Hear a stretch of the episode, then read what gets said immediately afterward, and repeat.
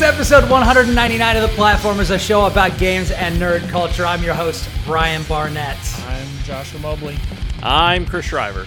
And I am Andrew Wolf. I'm back. Hell yeah! Wow. He's alive. Well, the wolf returns. What was the last episode I was Ah. on? Like 120 something. My Wow. God. Um, more than that, like it was probably like 160 ish. Hold on, I'll actually, I'll actually look it up while you, while you introduce yourself. 150 ish maybe. Tell us a little bit yourself. about yourself there, Mr. Ooh. Wolf.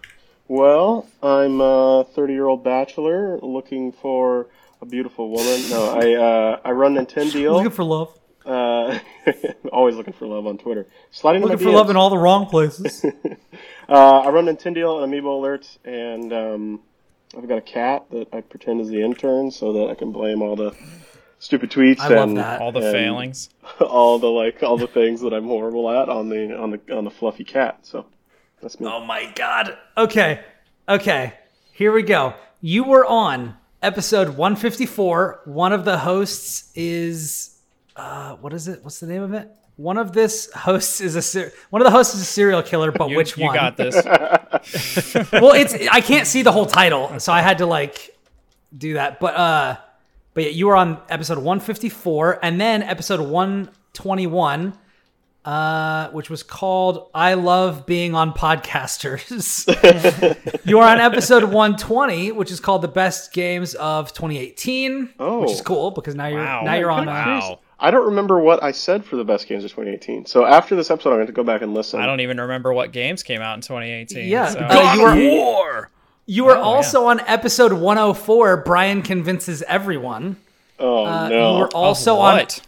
on episode one, uh, episode ninety, Andrew and the three-year-old projectionist, and and you were also on episode eighty-nine, the Flat Hyrule Society. I don't That know I remember. that. You were on a lot more. Oh wait, no, you were on also on episode uh, seventy-eight, Shia LaBeouf Magic Fingers.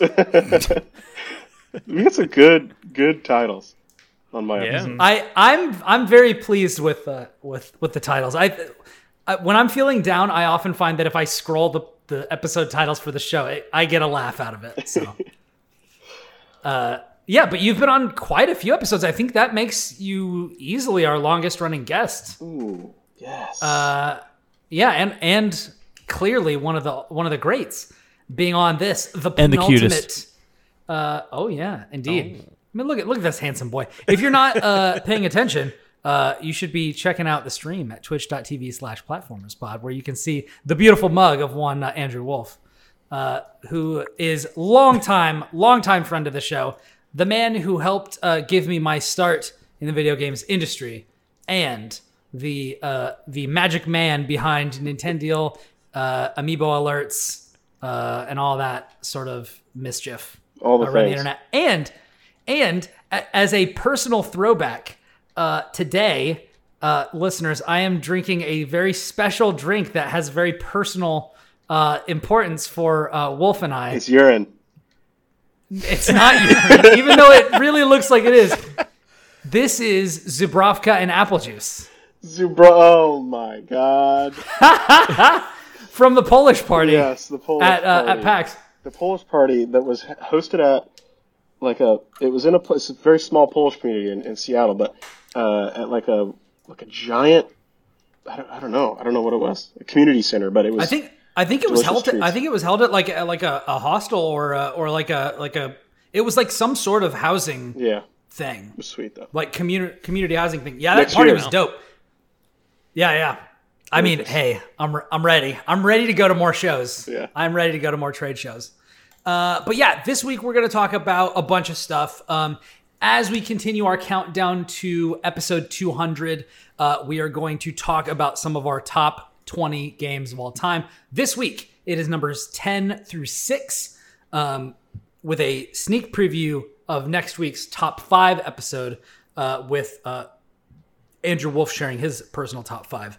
And we're also talking about Metroid Dread. I don't really know of any major things that happened this week other than that, so I think we can pretty much skip news. Yeah, it's just like Kotaku. Was it was there something big? There wasn't Kotaku really. just jumping the shark. There was there or- was another another little game that came out that I'm the only one that played that The has Nickelodeon taken one. has taken the internet by storm and uh, Oh, you the- know, the and the fighting community alike. The Smash copy. Smashcopy.com. Yeah. yeah, Nickelodeon All Star Brawl. I'll give a few words on that at some point. Okay. Cool. Um. So because no uh. Josh and Wolf are on a little bit of a time crunch, uh, we may actually reverse the order, and we may start if you would like to. If, i- i- is there anything that we want to say before we jump into the big topic for this episode? No. Wolfie, do you like do you like Metroid? Do you think it's good? I am gonna piss off a lot of people. I think that um, I'm torn between whether I think that they made a lot of bad, bad uh, design decisions, a- and either that or I just don't like Metroidvania games. Maybe. Um, I just think that if I'm developing a video game, if I'm a, a like a, prod, a project manager for a video game, and it, and someone brings a design idea to me, my first question is, does it make the game more fun? If the answer is no, why the f are you Are putting, you putting it in the game? in the game? I think that Emmy. You can swear on Any the show fun. if you want.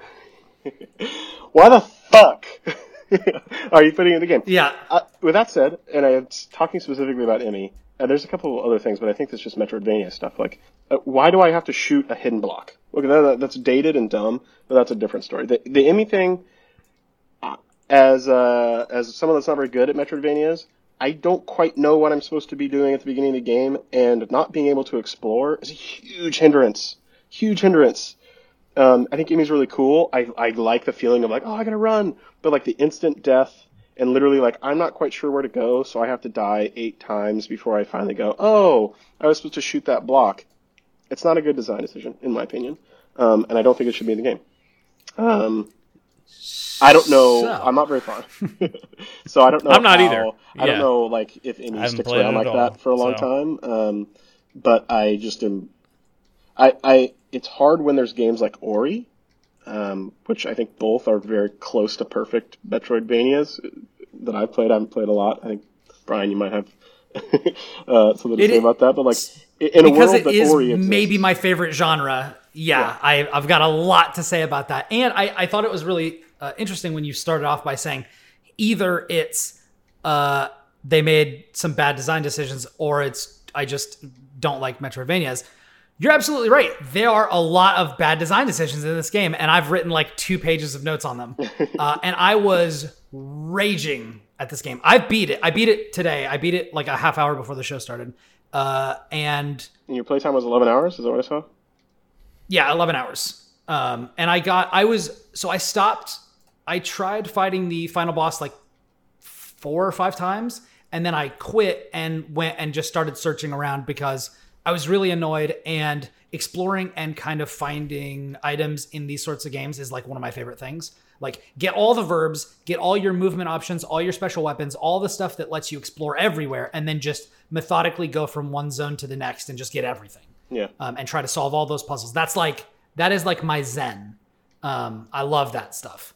Um, and so I was like, oh, I'll do that. And so I like uh, completed like two zones and almost uh, a third zone. And then I was like, I really want to be able to speak to this game like authoritatively from from top to bottom um, and be able to talk about it. So I went back and started, uh, you know, working on the final boss uh, again. And I think in like a half hour to 45 minutes, I think I, I beat it and beat the game. Um, but yeah, I was really, really annoyed at a couple of decisions that they made. And the Emmys are easily the worst part of the game. Um, I, I think that, and one, one of the things is like, I there are two things that that uh, playing Dark Souls and playing games that copy Dark Souls poorly have taught me. And one is that requiring sustained perfection or sustained near perfection from players is not generally good. Uh, and two, it's that instant death is almost always bad. Um, uh, Momodora 4 does this actually, Reverie Under the Moonlight. If you fall into a hole, it doesn't do the Zelda thing where it pops you out of the hole and, and nearby and just takes some of your life. No, that's game over. You fall into a hole, that's it. You know, uh, and that's not good, especially when the rest of the game is so great. Uh, and the the Emmys being instant fail with a extremely uh, narrow window for parry timings, uh, which gets uh, tweaked when you fight uh, other ones later in the game that are in, uh, let's say, different environments, which becomes really difficult because even if you get that very strict parry timing down, it's different. And so, one of the things that I think i there are a couple of elements that I think are bad. Uh, let me actually just look at my notes real quick. Well, do you want do you want to go down the rabbit hole just yet, or do you want to do the? I feel like we're there, so we should probably. Just How much I don't- time do you want to spend know. on it? That's the only reason I ask. I know Wolfie's. I know Wolfie's short on time. That's the only reason I ask Okay, I, I because I know how I know how much this game means to you. Look at him. He's like it halfway out of his chair. He's like, ah. it does. It does mean a lot to me, and I do literally have two pages. Of yeah, like I don't want to. I don't want to do it, and then them have to Feels leave. like- But and we've that. kind of You could have a half done it spoiler already. about it. You could have a whole What's that? episode We c- dedicated to it. I mean, you can. I don't care. We could do that. We could do that. You know what? We we could do that. I will say also, I love like, that we're like, like if we're just going talking to about this the on the fly. subject, I, I will say like late last night Seattle time, I texted Bri Bri like with just a picture of my Switch, like dude, I'm bad at Metroidvania. I was like, can I not get this power up for some reason? And it was just a picture of me like hanging on a little cliff part, and there's a little missile upgrade right here, and I just can't, I can't get to it. I can't slide into it. And he's like, oh yeah, you got to get the the morph ball in order to get there. It's like. It's at the very beginning of the game. Like, uh, I, I could see someone Why that is it doesn't there? know Metroidvania. I get that, like, it's cool to go back and Which is collect interesting stuff that because- you've upgraded already. But people that are brand new to the genre, like, Yeah. I- Especially a I game kind that of has come out. Right? Yeah. I kind of knew, but people, it's like they're going to spend time trying to get it. It's frustrating. Real talk. That is the one of the oldest memes in gaming. Which is Metroid can't which- crawl. Yeah. Why can't Metroid? How do I make Metroid crawl? Yeah. Yeah. she's sitting there hanging by one arm, but she can't just like reach in or like. And she couldn't even crawl. do that in the beginning. But like early in early games, it's like you're trying to get through a gap, and it's like how how can how do I make Metroid crawl? It's like Yeah. you can't. You got to get the morph ball. even though if you look at the size of it and the size of her, she could clearly lay Yeah. down and like scooch through and get it. I Like, thought for sure. clearly, Well, it I had also- slide in. Yeah, Yeah. it also makes it confusing because they do introduce the slide mechanic. Like it's one of the first things you learn. Yes. So you Yeah. think, oh, there should be a way for me to be able to use that. Yeah. So yeah.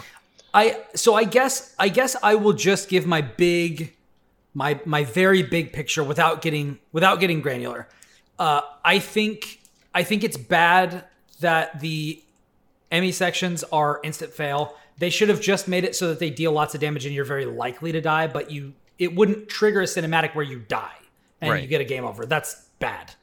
Um, I don't think that makes it like people were like, "Oh, but would you say that you were dreadful? Like you were dreading this encounter?" And I'm like, "No, shut the fuck up." Uh, it's annoying. It's just annoying. yeah. It's bad. How it, um, is it as bad as the um?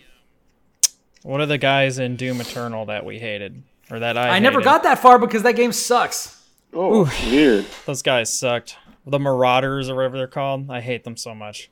Yeah, I, I, They- I don't I can't compare it to that because they- I hate they- I hate Doom Eternal. They ruined the game for me.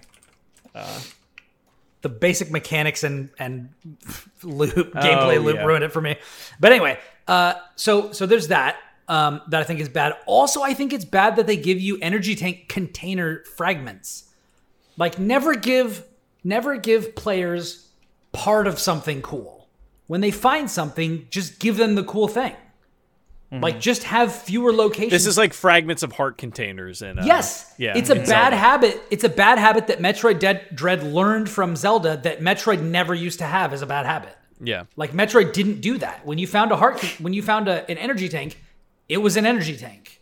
You know, maybe you found like in Super Metroid you found like a reserve tank and it's like it wasn't you'd have to like fill it up with energy and then you could use it if you died and it would like fill you back up a little bit, which was a great mechanic that they didn't bring back in this game and they should have. Um, I kind of like But how Ori there's, like- handles it. Or like I'm thinking about a couple ways they do it, like where you collect things and then you can buy unlocks. I know that doesn't really work with Metroid because you have to unlock things in certain orders, but I like the way they did that. They also did like the collect four pieces and get a full upgrade or whatever. Yeah. It feels like a Metroidvania thing, really. But But but also a big bummer is you also can't sequence break. they don't let you because if you actually, I saw somebody uh, post a picture of them picking up a power bomb, um, and they're like, "You can't use this yet." And it's like, motherfucker, I found a power bomb. Yeah. You have to get, you have to absorb the power bomb power from a specific enemy before you can get those upgrades. That's which dumb. is which is bullshit. And there's a thing called minor mechanical spoilers for the game. There's a thing called storm missiles, um, which lets you target multiple things and then set off like a volley of missiles. Um, but I actually trained, I, I like practiced this thing. There was like five targets for missiles around the way, and and there's a block that lights up as you hit each one of the targets. The idea is you tag all of them with storm missiles and then you let go and it hits all of them and then unlocks the block. But I actually practiced before I got that upgrade and hit each of them in time to light up the whole block and it didn't disappear. So you can't even just do the thing manually. And I'm like, that you should just be able to do the thing. If you can do the thing that the item lets you do, you should just be able to do it. Yeah. Or And the same thing, like if I can get to a power bomb before I should be able to get to a power bomb, just give me the power bomb. Just give you the power or bomb. if it like don't let the the charge beam react to that like don't let it light up that little bit you know if you're Yeah, shooting yeah. one of them that way it's like okay i can't use the charge beam for this i need This- a different item yeah, I think this you just move doesn't- on. yeah, this just like, doesn't "Come work." on," like Yeah. But Yeah. instead, they each lit up when I hit them with the missiles. And it's like, so I should be able to do this, but I can't. So it's like Yeah. little things like that. I'm just like, this, this kind of, because like you can't do a ton of it in Super Metroid or the other games, but you can sequence break a bit. Mm. right You can get, you can get, you know, certain power ups early. You can get the wave beam very early. You can get the spazer really early because like if you um if you know how before you have like the high jump and a bunch of shit, if you know how to wall jump, like if you know how to like wall jump back and forth, you can get the spazer, which is a very powerful like mid game laser beam in Super Metroid. You can get that very early in the game and jump the power curve, which Yeah. I think is great. And it's one of the things that Metroid does really well, and Metroidvanias do really well. Is like if you have skill, you can get stuff early, and that makes it like that makes it really fun. That makes it really satisfying and rewarding. Whereas like this uh, Dread is like very very linear. Yeah. Um, but all that having been said, the gameplay is something else. It's very good. Yeah, it's gorgeous. Uh, that, and yeah I- that's what i wasn't sure of like as where in terms of where you fell with that i think like mechanically the gunplay and just like attacking enemies and things like that like samus feels like a badass in this game It's very good. Like I was just I was just telling I forget who I was messaging about this, but I was like I, I think it was uh, my brother-in-law Tyler. Uh, I was like, yeah, I would put up I would put Samus up against any protagonist from any series probably. Like I, I don't I can't think off the top of my head who could beat her.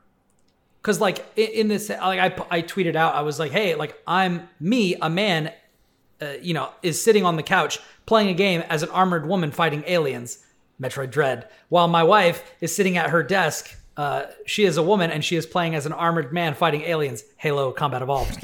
and I was like, we didn't plan this, but I think that's really funny. And Samus would kick the absolute ever loving shit out of Master Chief, and it wouldn't even be close. like it's just, it's just like, come on, power bombs, plasma beams, ice beams, missiles. Like, come on, come on. Come on. come like- on I don't know, man. She dies in one hit, so where you're at. Like I'm looking at end game screw attack space jump Samus, you know stuff like that. But eh, but anyway, like it does feel, you know, when you're fighting. And I, I will say, I will also give Mercury Steam credit. Everything that was in Metroid Fusion that this game takes from it, like the talking to Adam in the network upload sections and the parry mechanic from Metroid Samus Returns, they're all better in this game. Like I, I will say that was one of my biggest complaints about uh, Samus Returns, and, and continues to be every time that game comes up. Is I hated the parry mechanic, and maybe it was just me at the time playing that game. Um, it's not that the parry mechanic was bad; it's that they forced you to do it. right, this game it feels a lot more natural in that it, it's like a choice that I make that I'm going to use this to take on these enemies, And it and, it, and it feels really good whenever you do it, and Yeah. and you you get rewarded for doing it as well. Yes, It and you don't have to use it specifically at the times when the flash comes out. Like you can literally just run up to an enemy and do it. Yeah, Uh, and it feels like the parry timing is like, at least not when you're in a quick time event, pretty generous. yeah, yeah. yeah. They Like, definitely it- tweaked it when, enough. When the flash comes feels out, good. yeah. Yeah, which is which is good. I feel like Mercury. This is definitely better than Mercury Steam's last outing. This is definitely better than Metroid: Samus Returns. I would probably put this in my top three Metroid games. I really need to go back and revisit Zero Mission and uh, Fusion, but I played a little bit of Super Metroid, and while yes, mechanically, uh, Dread is better. I think that as far as atmosphere is concerned, uh, as far as just pure um, kind of emotion evoking, I I don't think it comes close to beating uh, Super Metroid. So if it's in your top three Metroid games, does that mean it's in your top ten games of all time? Uh, I did not include it in my top 10 games of all time because when I made this list, this game was not out yet. And like with Deathloop, um, I did not include it uh, in my top 20 list uh, because it's too soon. I need to I need to I sit wasn't with it for a while. If you were going to be like, oh my god, like I have to completely modify everything now because No, I, I'm not. this is I'm not everything, changing like, anything. everything I ever wanted. this this might ch- it might change in the future. I don't know. Yeah. Um, but I'm will. definitely going to I'm definitely going to replay it. Uh, I don't know if I'm going to start right now or if I'm going to try to play a couple other things before I start it back up. Maybe revisit some of the other Metroid games. I am very excited to replay it, knowing now what I didn't know before. Particularly because I took one, I took the stealth approach to uh, the Emmy encounters, and I had a couple of other people who didn't think they were as egregious as I did uh, say, well, you can just run. And the game very explicitly trains you to hide from them. It explicitly tells you to hide from them. And uh, then there was actually a, a later uh, game encounter where I just straight up ran after I had like a bunch of upgrades. Uh, and it was actually like pretty easy to get away from. Uh, but I don't know if that's the case early in the game when you don't have a whole lot. So I'm I'm not sure where the break point is, and I'm not sure if that will really change how I feel. Uh, but it really rubbed me the wrong way at first. Um, but yeah. So Metroid Dread is not in my top list because recency bias is a whole ass thing, and I'm not trying to deal with it. Um, Fair but enough. yes, but Deathloop and, and Metroid Dread are very good with some asterisks next to it.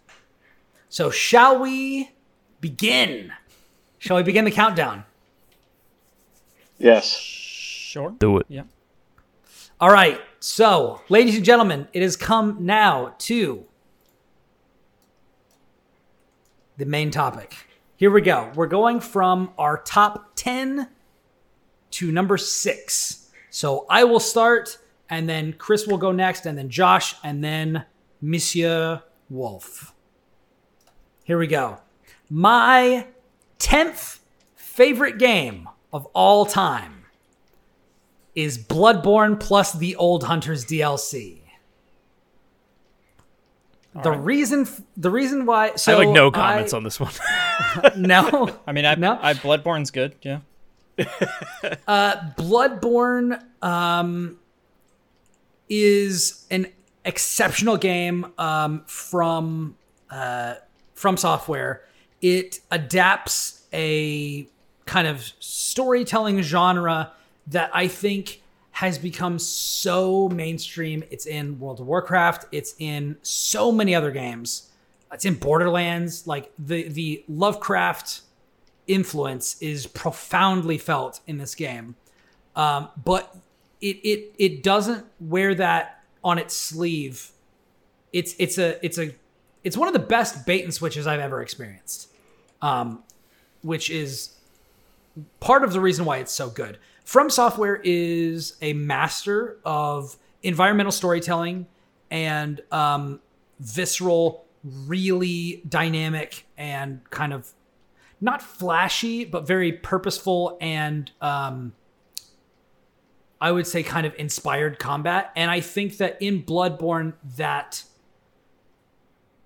it, it, sacrifices a defensive uh, play style for pure aggression. And I think in that way, it kind of embraces our more kind of bloodthirsty instincts. And that's part of the story. So it's telling you don't be defensive, be on the attack, and that's what the story is about. So it's there's a lot of um, ludonarrative harmony in this game, and not only that, but there's there's so much to enjoy. There's so much to explore. There's so much to see. The way that they uh, add insight into the game, which naturally goes up as you see more and more horrific things, and then what that does to your enemy encounters and just the way that you perceive the world is so brilliantly done. Uh, I'm really excited for Elden Ring. I don't really know how it's going to top Bloodborne because uh, even though it, the game has its faults, like there's not a whole lot of build variety. Uh, you know, like Dark Souls 1 and Dark Souls 2 have way more build variety than this game. Uh, in Bloodborne, it's basically do you want to use strength weapons or do you want to use dexterity weapons? And that's kind of it. Um, but I think that the themes are so powerful.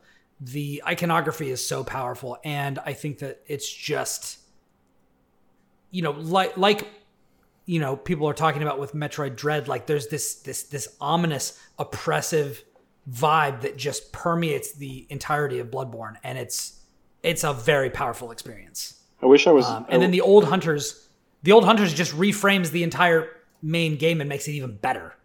Um, and it has some of the best from software fights of all time. Like Maria of the Clock Tower is like one of the all time great boss fights. I wish I was uh, good enough at video games to play it. A lot of people love it, Yep. and it, it frustrates me that uh, there's a, uh, we do not have enough time to discuss like adding a difficulty scale in, into games and like making games more accessible and whether or not difficulty is accessibility and all sorts of things. Like I don't I don't want to dive into that, but like there's a lot mean, of really great games, and I, maybe Metroid Dread is one of them, and not so much. But I think Bloodborne definitely and the Souls games.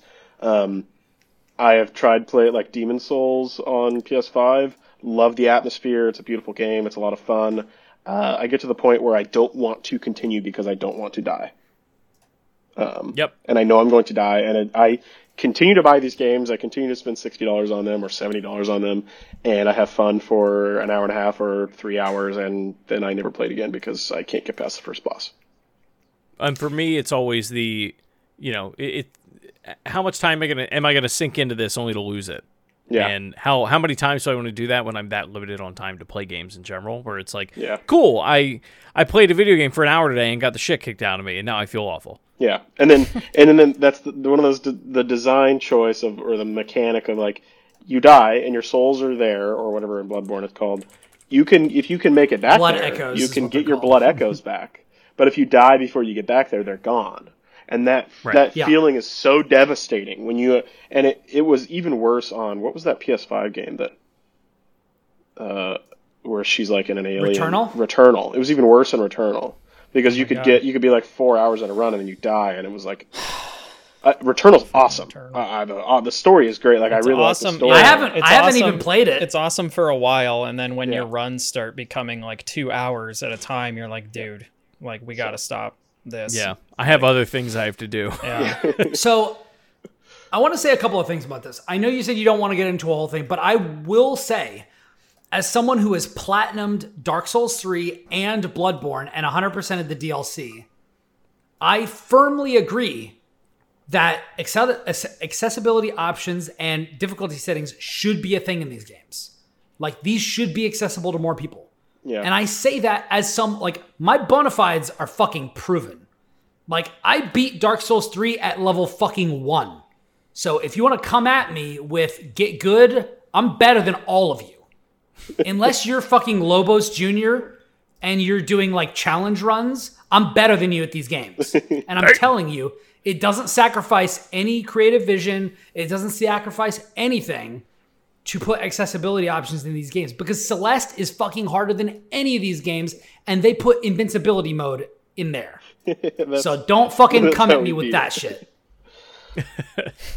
so, and another thing on a personal note, Wolf, if you want to play Demon Souls, co-op with me. I made a character specifically for co-op and I really want to play with someone. I'm actually down. And I'd be happy to help you sounds see more of the game. yeah, that sounds fantastic. Let's do that.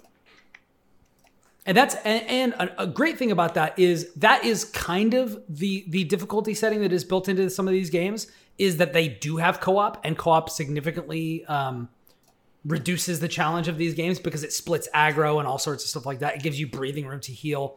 So I would, if you want to play any of the Souls games, I will 100% play through these games to completion with you wherever you want, whenever you want.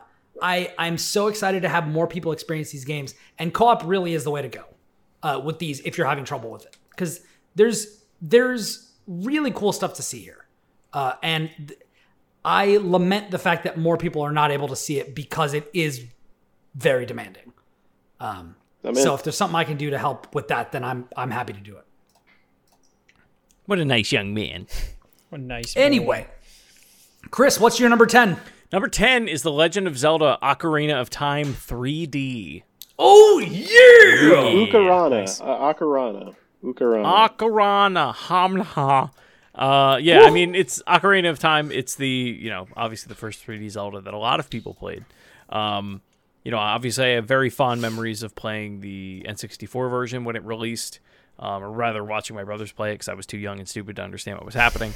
um, I think this version though has um, like it, it, it polishes up a lot of like the the problems that exist in that game um, fixing a lot of like the the lostness that can happen in the water temple um, adding master quest to it um, as well as the like as close to the original artwork as it can get um, you know Man, with the- those the games quality of life bonus with 3ds of being able to just pop on your iron boots and off like Oh, yeah, like- menu so good there's just so many quality of life improvements to that game. Um, and if you are unfamiliar with it, um, and you have a, a GPU that's powerful enough, um, I definitely recommend that you check out um, Henriko Magnifico's uh, 4K mods of uh, or texture packs of that game. Um, they're phenomenal. Like he's doing God's work out there, and, and whoever else That's is, is helping him out. Um, ocarina yeah. of time 3ds already looks awesome yeah, so like to see it upscaled, like and do what Nintendo don't, uh, What Nintendo, Nintendo what Nintendo don't. Uh, pc to- do what nintendo don't Yeah, PC do what Nintendo. don't. Um, it's it's phenomenal. I mean, it's everybody said everything there is to say about Ocarina of Time and- and just how you know influential that game is. So I'm not going to bore everybody to death with that, but um, I think that's just it's the best way to play that game, and um, I still will find myself being like, man, it's been like two or three years. I should pop back in there, and every time I do, I'm just like, hell yeah! Like it's it just feels great to go back in and play. So that's my number 10. that's awesome okay joshua mobley good sir My num- what is your number 10 Portal. Hell Portal. yeah. Just Portal Nice. One. I mean, I do Hell like yeah. Port. I do like Portal Two a lot, but it's not on my list. Portal One because it's such a simple, simple concept that is like taken to uh, such just amazing places and makes you like think really outside the box. Where it's like you can do literally two thing, you know, two or three things. You can make this color portal, that color portal, and you can pick stuff up and then kind of jump, but not really. Uh, you know what I mean? And like you have to do all of these like really crazy things with just those few verbs and you're and the crazy part is you're able to do them um, just because of the way the game's designed. It's funny um, like it has just like a weird it's funny but then has this like foreboding atmosphere and stuff. It's just really great. It's like one of the all-time greats. And it's easy to go back to because that game's only like three hours long.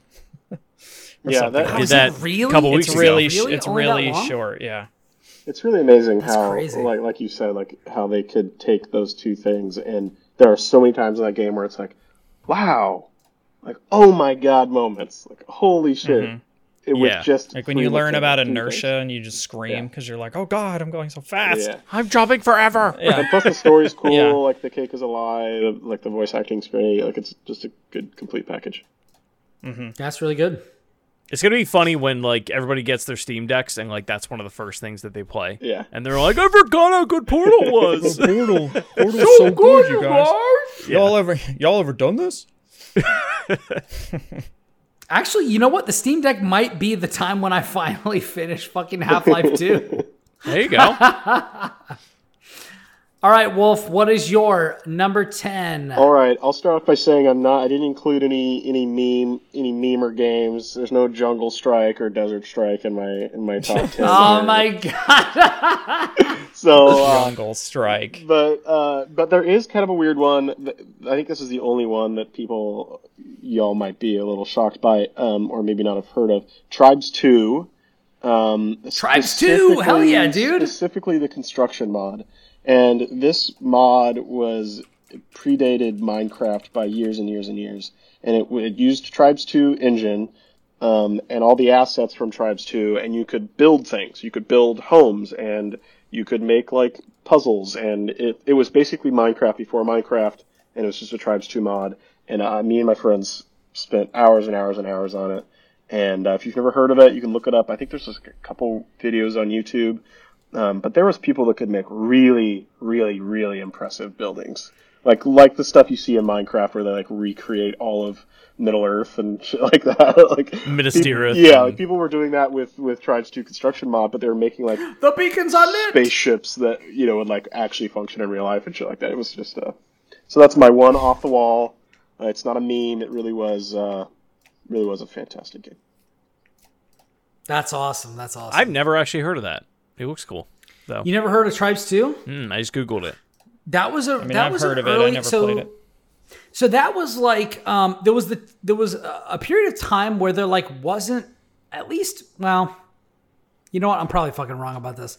There was a time when it was like Unreal Tournament, Quake Three, like there was like a lot more action in the shooter space than there is now, where there's only like Call of Duty, Battlefield, maybe Halo, you know, that sort of a thing. There was like more. There was like Counter Strike and Tribes and Unreal Tournament and Quake 3 and Unreal.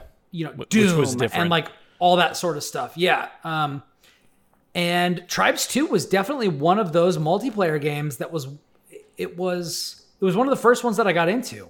It had a bunch of cool mechanics. Like you could ski, which is like you have a jetpack. Uh, your character has a jetpack, and skiing is when you glide along the ground and you keep touching your feet, so like your jetpack never depletes totally. So you could like ski down a hill and you could go, you could just haul ass. So there was like the actual game, there was uh, capture the flag and stuff where like if you got So good it was at like sur- skiing, it was like surfing in Destiny. yeah, or in Counter It's Or, Strike. like, actually, tight- or uh, skating. like is what knife. like, what, you- what's the yeah. knife thing in Counter Strike where you could like, if you you could like go back and forth Oh, really keep really fast. Yeah.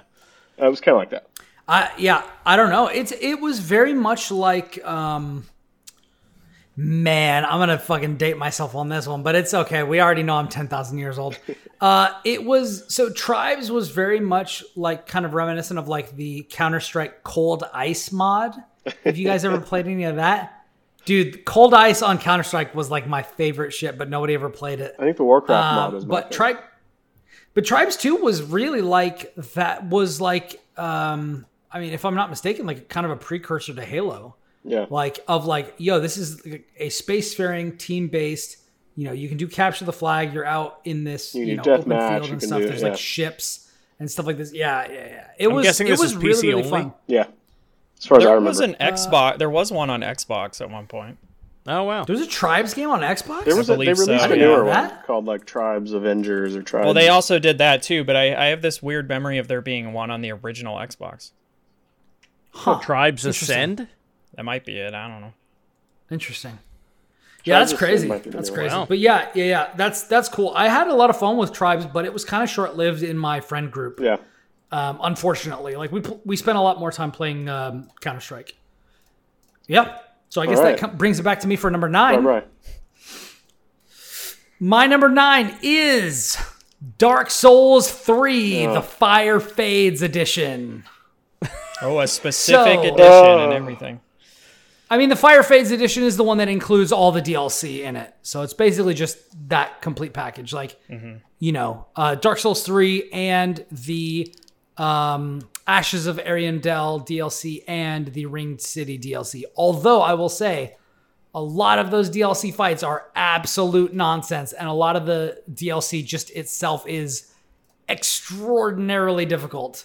Um, but Dark Souls 3, the reason that I put it above Bloodborne is that I've actually revisited Dark Souls 3 the most of any of the Souls games. Um, this, I, I'm not sure why. It's easily the most difficult of the Souls games. Um, particularly when you consider the DLC, which is like almost unconscionably difficult. Um, it's kind of unfortunate how difficult they are because like one of the DLCs has like a straight up three phase boss fight, which in Dark Souls terms is like fucking outrageous. Um, because those bosses are already so difficult. Chris and I are both like, Yeah, sister, the sister Friede fight. The sister Friede fight is like fucking. It's it's nonsense. Like it's absolute nonsense. But it was fun. Um, but Dark Souls Three is one of those games where like, unlike Bloodborne, and there, this is the only reason that I put it above Bloodborne. Uh, it has way more Blood porn. build variety. Blood porn. Is what you just said. I just wanted. I'm sorry. to I am known. very, uh, very tipsy right now. uh, I finished my whole thing. This was, by the way, this cup, this pint glass was half vodka and half apple juice. Jesus So- Brian. Christ. Why? Blood porn. so you know. Blood porn. Blood porn on a Monday. Blood porn. That's the Hold on, let me actually blood write this porn on a down. Monday. yeah. Good lord. That's your number nine. Um, but yeah, but but one of the reasons is it has better build variety than uh, Bloodborne does.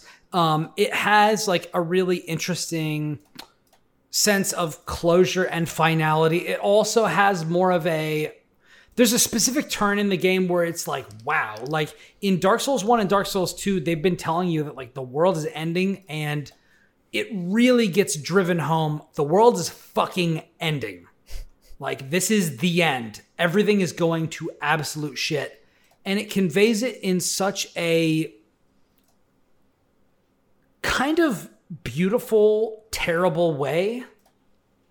In a way that like the rest of the series hasn't really captured. And and one of the reasons why I think that even though I've I've since then I've really uh since actually since Dark Souls Remastered came out, I've fallen way more in love with the first game in the series.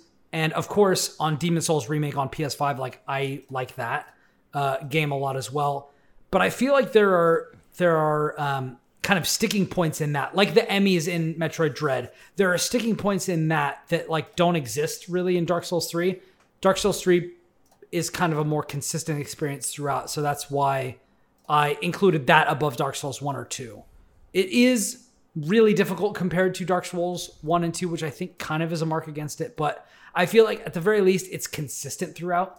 Like it's very hard consistently throughout instead of having like wild spikes or ridiculous nonsense like, hey, curse in Dark Souls 1, or uh, just your constant every time you die, you get less health in Dark Souls 2.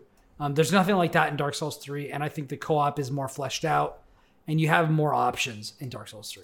Um, so I, I I've revisited it multiple times. I found it compelling for a really long time, and that's why I put that in there.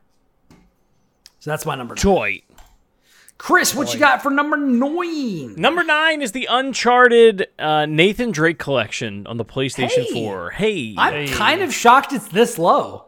uh, well, I mean, You'll we're see. in we're in the upper echelons. yeah, now. we're I in the don't- up. Yeah, and you'll see why. We are, but this is Chris Shriver we're talking about. Yeah. He literally so- has tattoos, and this is number nine. the Chris Well, Shriver. There's there's Uncharted. He's over there. So, um, I mean the Nathan Drake I'm collection. very drunk. It's the. It's the you know it's the collection of the those three games that came out on the PS3. It's the best versions of them, um, you know, upscaled uh, to full 1080p, 60 FPS. Um, Is with- it quick aside? Is it the same trophy list or is it a different trophy list? there the are it is the same trophy list with some tweaks so uh, the nathan drake collection doesn't include any uh, online for Uncharted 2 or 3, which is kind of a bummer because the online of those games is actually really cool. It is. Um, Oh, I was gonna say that's nice because it doesn't like if you're not an online person, if you don't have plus or something like it doesn't count against you. To, if you're trying to get the platinum, Yeah, well, so in 2 and 3 on the PS3, there were only like two or three trophies that you uh you had to go for to get the online ones. And they were it was like try online. Like, it was more to just like be an incentive for you to like hop in there. Um, that's how four was, which I actually found like very refreshing. Yeah, yeah. And then they did um you know, as they added DLC, they added a ton of trophies to those games. But and I don't have those and I never will because the servers are off. But those are on fine. separate lists, right? Yeah, those are all completely separate. Um, but the Nathan Drake collection, um, you know, if you've never played it, like I think one of my favorite things about it is it's like so accessible if you have a PlayStation. Um, like they, they just give that game away for free, like They do. all the time. it was on PS Plus, right? yeah, it was on do. PS Plus. It's on PlayStation Now. Um, and it's like just three of my favorite games ever made. Um, the reason I, I did the another reason I did the collection is I didn't want to fill up three slots with uh just different Uncharted games. Um, because while I think they do like I do have my problems with Drake's Fortune because it is the first game. Um, a lot of those are solved in, in that yeah. release. Um, they're still great. You know, FX dad movie type games that you can play on a Saturday, and if you start in the morning, like you could get all the way through it. Um, That's the and there's best. that, yeah, and there are like there's some pretty good speed runs of them too, um, of people like, um, you know, getting through it in, you know, four or five hours, um, or any of them really. Um, I also you know, the the set pieces top, are amazing. I, But I, I What's that? pushed. I think I pushed it to eleven. Oh, I'm just saying it's a good, it's a great choice. Um, I, mine wa- it was in my top ten. I just barely pushed it out to eleven. It's a fantastic Oh, choice, man. and I was going to do collection as well because, like you said, yeah, it's, yeah. it's the best versions of the game. So Yeah, I mean, my only complaint, honestly, is that uh, they haven't given me the option to buy it on PS5 at 4K with a new trophy list, so I can do it all over again. That, and they don't separate the trophy list by region because I would totally like, I would Oh keep my buying that game in different territories if it meant I got a new trophy Christ, list to chase. Chris, come yeah, on. like I just there's such there's so much fun. There's like there's such comfort food, um, and like I never have a bad time playing these games. Um, they're just great. Um, you know, everybody on this show, if you've ever listened to it, you've heard me wax philosophical about how amazing this series is. It's um, so true. I That and Banjo Kazooie. yeah, I hope um, you know, I as much as I'd like to see a new one, um, I'd also like to see uh, Naughty Dog do something different. So that's fine. But uh, put these on PS5, man. Like, charge forty bucks for them, upscale them to 4K at 60 FPS. know what give them a really- new trophy list. That's all we need. I'm gonna be honest. It's kind of crazy that they've done that for Insomniac Spider-Man. They've done that for Ghost of Tsushima from Sucker Punch, and they haven't done that for this. the depressing thing Well, is it's that PS3 games. if it was on if it was a Microsoft title, it'd be backwards compatible. You could play it on your on your Xbox Series Yeah, and X. then you like it- wouldn't- well, Yeah, maybe that's but actually really kind of sad. but I wouldn't get a separate trophy list. That's the bottom line. I need something to chase. Like I can hop into Uncharted all the live long day, and I've done it. We've all seen it. But We all know. We have all seen it. yeah, g- give me something else. Give me some more boxes to check off and excuses to play these games, because boy howdy are they fun. Chekhov's trophy list. if you if you talk about a trophy list in the first scene, it better come back. Better come before the back in the next. Goddamn right. Jesus. But yeah, Christ. Uh, Uncharted catch the fever. Josh, Yeah, what you got? Dota 2. That's my number nine. Uh, Dota 2 is maybe one of the greatest games ever made in the history of this planet. okay, Gabe. Listen, I spent I spent college just pretty much playing Dota 2 and Destiny 2 uh, or Destiny. Um, Dota 2 is one of those games that maybe like Dark Souls has one of the has a really difficult learning curve and you're going to hate your life for the first I don't know 20 hours. Uh, you play this game, but if you get into it and you have four other It's friends good after to make a 20 to make a squad, I'm telling you, it is one of the deepest, most engaging like experiences you will ever have. It, it is so strategic, and if you truly understand its mechanics, it gets so wild. Um, like it's a game where like even moving a patch of trees on the map because there's only one map. There's the Dota 2 map. Even moving a patch of trees will change the balance of certain characters. Like changing where a shop is might change the balance of certain characters. Changing the price of an item might make a character shit. Like it is that complex and that crazy. But with that complexity comes an experience where you can be a thousand hours in, like I was, and you still feel like you learn shit every time you play a game. You still feel like every game you play is completely different. You you'll have memories. Like I still have a memory of being chased with a friend of mine and using an ability. Um, I don't remember. He was like a. I, I don't remember. I think his name was Tusk. He was like a big walrus. He would he'd punch things and do ice stuff. I was running with him. We're running away from someone. He has an ability that spawns a big like ice wall kind of in a thing that you're supposed to like cusp people in, so it's hard for them to get out, and then you can go like punch them and stuff. And I remember using that and aiming it just far enough so that it would go past us and cusp like down the forest road we were on and block the path of the enemy so that we could go, which is not at all what that ability is intended for. But I did it. And I still remember that. And that was just in a random like off game that I played. Like that game is incredible. Can I play it now? no, because it they every game takes half an hour to an hour the community is shit and always has been, and I'll say it. Uh, but I still think fondly, like back when I had like five friends who played Dota 2 and we played like every day.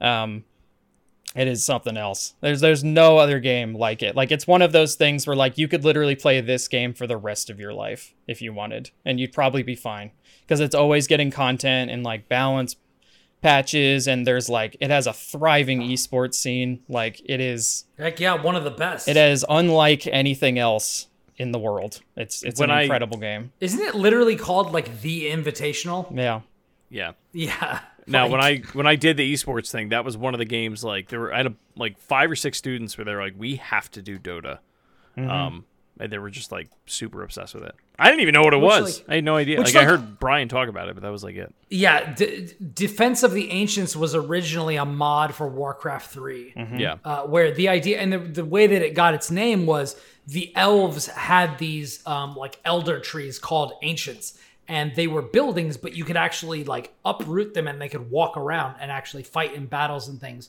and the idea of this of this mod was you were playing warcraft 3 but the idea was you only controlled the hero units and not like the base building elements and stuff Yeah. where you made like whatever peons and warriors and barbarians all that sort of shit You had- you only controlled like Illidan, Maiev, and like all these other characters.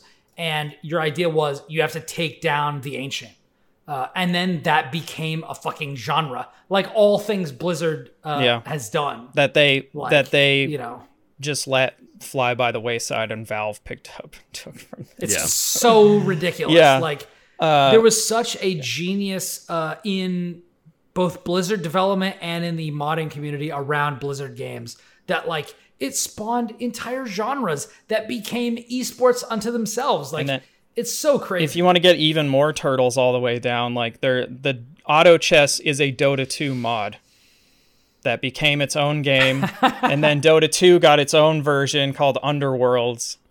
So yeah, I actually like i actually like uh, dota Underlords. It's really good. And then Dota inspired League of Legends, which is which catapulted Riot to prominence, Yep. and now they're coming out with their own fighting game and a bunch of other stuff, like Yep. you know the Netflix Ruined series in King November. games. Yeah, like like you can trace all of this back to to Warcraft three. Yeah. It's crazy. It's crazy. long way of saying uh, if you have friends and you have time like if you're if you're listening to this and you're in high school and college goddamn like if you want a, a, a game that is like it's 100% free and it's not like league of legends where all of the characters are behind like you have to either earn them or buy them all like a 100 plus characters in dota are just available because from the get-go they're like we want the game to be balanced so you just have access to everything no, nothing you is- buy affects game balance whatsoever. It's all cosmetic or all like whatever, you know. That's how you do it. everything you go into the game like when you go in the game you're going in and you're picking like your character or whatever and you're that's it like anything that happens in there's happening in there. It's all very closed off. I swear to god like the, it is one of the best games ever made. The problem is that you you have to have time and friends usually because if you want to cut down on toxicity you need friends that are just there filling up those seats right when you screw up. And then uh yeah you you it is it's a thing where if you keep up with it you will like fall in love with it. But if you if you can't then you're just gonna like it's hard it's really hard to play casually but if you can straight up one of the greatest th- greatest games ever made hands down i will fight anyone who says otherwise That's awesome. That's awesome. Wolf, what's your number nine? What is your I've, number uh, nine top game of all time? Number nine. Speaking of, of nine, I have nine minutes, so uh, we've blown through an hour. Blaze pretty through quickly. yours. Yeah, I would say I would just rip through yours then. Um, I will say that like my number nine is one of two modern games on this list, and it kind of like a lot of the things, and I don't. I feel like this is going to be taken the wrong way. A lot of things you were saying about Dota 2 is how I feel about Overwatch, whereas like with a with a solid group, I have never before in an online game have I experienced such glory of like when you've got a solid team and you are Yep. just ripping apart another really good team. Like when you're playing a comp match and you are just on it. Like I have never felt so good and I have also never felt so devastated and so raging mad um, when I'm with a toxic group because there's so much toxicity in Overwatch and it's kind of like Oh, I tried to play it recently and it takes 20 minutes to get into a match and it's all trash now. But at its height, like the Fun unlocks, fact: my first, my I- first I would- piece that I wrote. I, I was just gonna say the first piece I ever wrote for IGN was about uh, Jeff Kaplan, ref, uh, like talking about the toxicity in Overwatch. yeah, just I will say, as someone who played it maybe right before all this, all the crap stuff happened, and I haven't been playing Blizzard stuff lately, but uh, if you played after the lawsuit thing, the player population has has shrunk tremendously. Yeah, I haven't um, tried playing it. But also, if you play like we, when you play with a group, the queue times are a little better because you can all pick different roles or whatever. But I would say that the role queue fixes a lot of the just stuff in the game that Yeah, leads to a lot of frustration. yeah, Um, and as someone who plays paladins like some like just on occasion, um, which is like similar but not the same, but it has a lot of similar elements in it. Like paladins has a lot of the same problems Overwatch had at its launch, and it's weirdly like an almost the same age.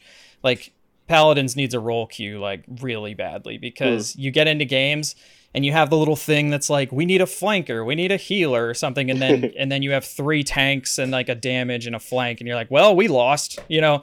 Like that's Yeah. just sort of how that game works. Like there's not like it it sounds like counterintuitive for Overwatch to be like, well, they you have to have one tank and you have to have one support and you have to have this thing. It sounds like, oh, why are you pushing me into this box? But then at the same time, it actually makes the game more like and you I don't expand know. Like you like it learn feels more it feels more yeah. Well, it just feels more like uh, I don't want to say balanced, but just more, more cohesive. I guess you don't have like a million Hanzos running around, or you don't have Yeah. like five sniper characters, and you're just like, well, I'm not having fun now because everyone's a goddamn sniper. You know what I mean? Like it it it fixes that problem. I, I Yeah. say. Overwatch was the game that uh, expanded me in a lot of ways, and like I got a 144 hertz monitor, and it changed my life, and I actually Oh, got yeah. significantly better at the game. Like Yeah. I would I would Yeah. rank low gold uh, or like high silver maybe. When I got the 144 hertz monitor, I ranked in platinum, and it was like it was night and day. I could play characters that I couldn't play before, and it was really really cool. It also got me into watching Twitch streams. Like I loved watching Seagull, like watching Seagull play Overwatch was like, Yeah. and I I had never really been into watching Twitch streams before, but uh, but so it That was me with Dragon Ball Fighters, So which was like this was the game where it was like I want to watch like I want to watch other people play this game and learn from them. That's awesome. Uh, the remainder of my, uh, I guess my eight, my eight, seven, and six. Uh, eight, I have Super Mario Bros. Three.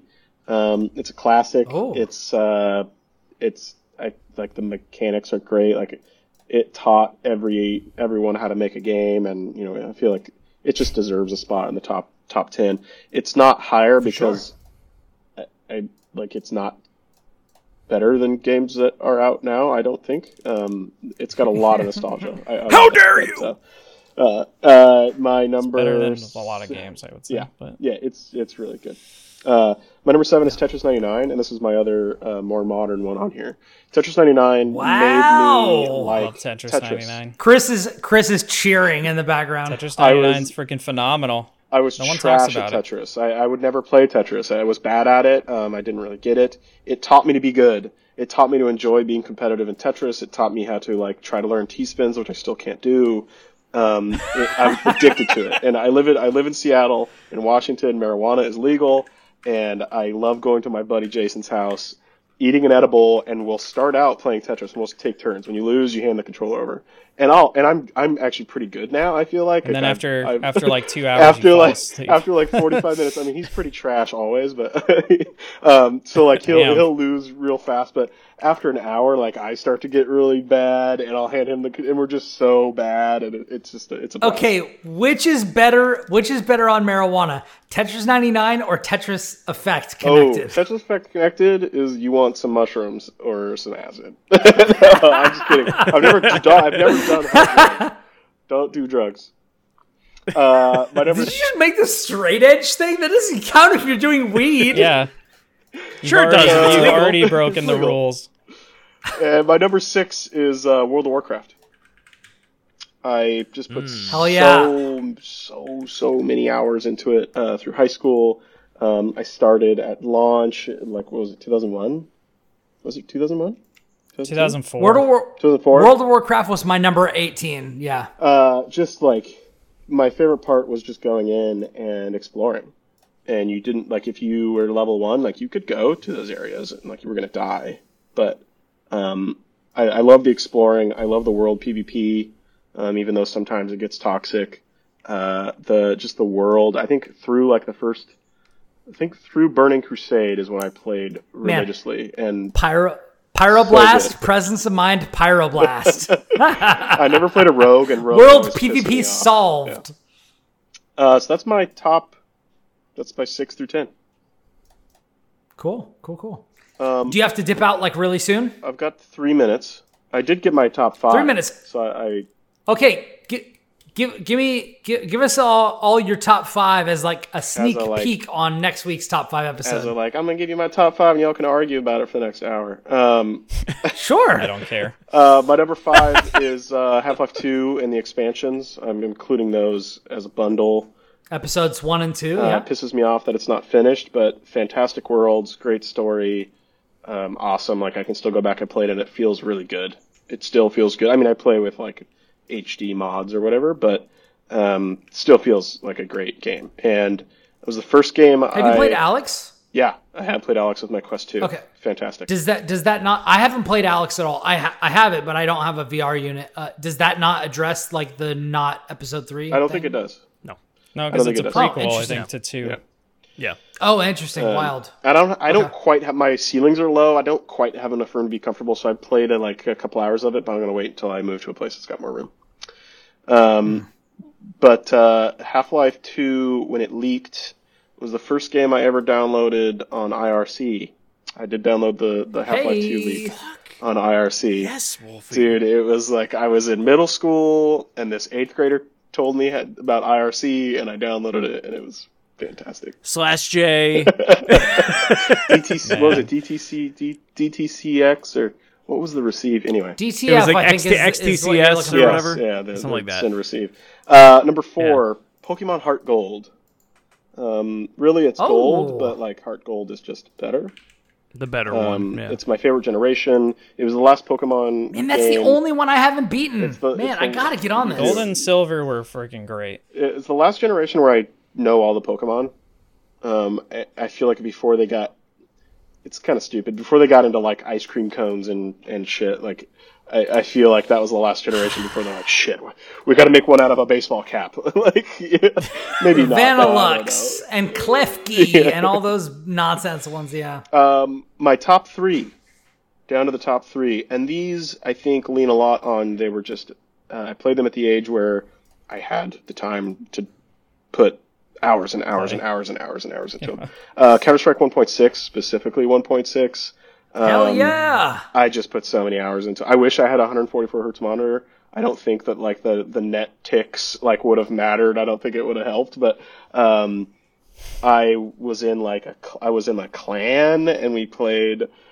We Dude, so like, was we I. We played competitive games and um, My clan's name was Strike Force, and my my uh, designation was SF Mad Cats. Mad Cats. my I don't remember God. what my name was. because that was from uh, uh, Mech Warrior. Oh my! The Mad Cat was was like the iconic mech, and so that was what I took my name from. I was SF Mad Cats.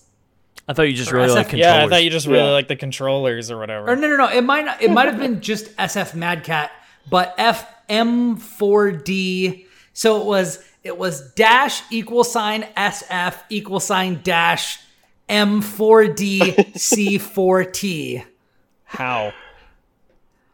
How do you That's, even remember that? that's how that? you do it. Yeah. It was it was Mine it was was a leet speak, but the the Leet. you you get what I'm. Hold on, I that's gonna be one of the episode titles. Leet Hold on. speak. It was just one dollar sign K, one shot kill, and it was, and we had we had Oh custom my sprays. god. We had custom sprays. It was uh, mess with the best, die like the rest.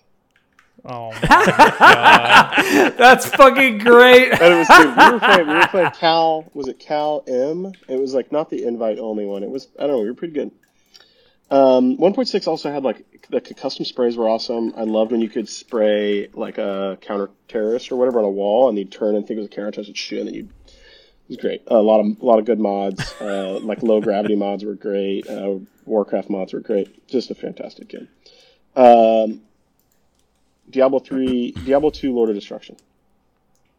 Oh, Um, I mean, like with the expansion, the whole the whole game. Like, I put thousands of hours into it. So so. so wait, is that number two? That's number two. yeah. Okay. Diablo, Diablo two. Uh, like, I love it. Everything, love it through and through. It was my childhood. Uh, Did you get the remaster? I did. I don't. I didn't want You like to. it? I did. I really didn't want to because I was like, "Fuck Blizzard, Blizzard's a Blizzard piece of shit." But I was like, "Oh Yeah. God, I can't not do it. I'm sorry." Uh, so I used the excuse of like, "Oh, I pre-ordered it before before they were." I mean, I did that too, but I didn't play it. Yeah. Um, I'll wait. I, I It's okay, I we played still like love two you. Hours. I played. I played like an hour of it. It's, it's beautiful. It's amazing. They redid the cinematics. Oh my god, that's awesome. Um, my number one, and I don't know, maybe I don't know how many of you played this. Deus Ex, the original Deus Ex. I didn't Ooh, play. Deus I didn't play the original. I did not. So this is this is an immersive sim that a lot of people have tried to turn me on to because I really like Dishonored, um, and this was like one of the original ones of those. Um, Mm-hmm. I don't know if Thief counts in this like genre, made by- but I know that like there I think it does. Yeah. It's made by the same there company. there is like there is a genre of like uh there I've heard some people refer to them as like 4851 games where it's like uh which is like that's one of like the common uh like passwords in these games like when you're trying to get into places. In fact, such to the point that like I think you get a trophy in Deathloop for trying to enter 4851 as one of the passwords in in these games. Wait, is Deathloop like Um, that? Is Deathloop like a Dishonored Yeah. type? Kind of. yeah, I'm gonna check it out because Deus you should play like, it. It's very good. it was the first game where it was like l- literally you're, you're, you you had an objective. You know, you started on this part of the map and you had to get inside a building on this side of the map, and it was I wonder if I can do this, and you tried it and you could do it, and it, it like I did that a lot in Breath of the Wild, a lot different in this. Like you couldn't scale walls and shit, but you could go. Um, oh, there's a sewer hatch over here. I can go in that if I can like disarm. If I have a high level of disarming skill or whatever, I can hack into this computer and get past this Yeah. thing. Like it, it was. It's just the first game where each level is like you had four different ways to go in or five different ways to go in, and you could replay it five times and not have the same experience. Really great. It's got. I think That's it's got some. HD mods. Um, I know you guys. I use wouldn't be backlog, but- surprised. I've heard really, really great things about Deus Ex. That's one of the that's one of the the game series that I'm the most like. This is probably my shit, but I bounced off of what is it, Human, Revolution? Yeah, I bounced. I really this. like. Yeah. I really like Human Revolution. Actually, I played that one. Uh, the sequel, not as much, but the the that First one. I have a. I bounced I'm a off big of that one of because because I tried to play it like a shooter, and they're like, "No, you can't do this. You're gonna get killed." Uh, And I was no, like, well, you can. I I, played the whole game as like a hacker who just snuck around.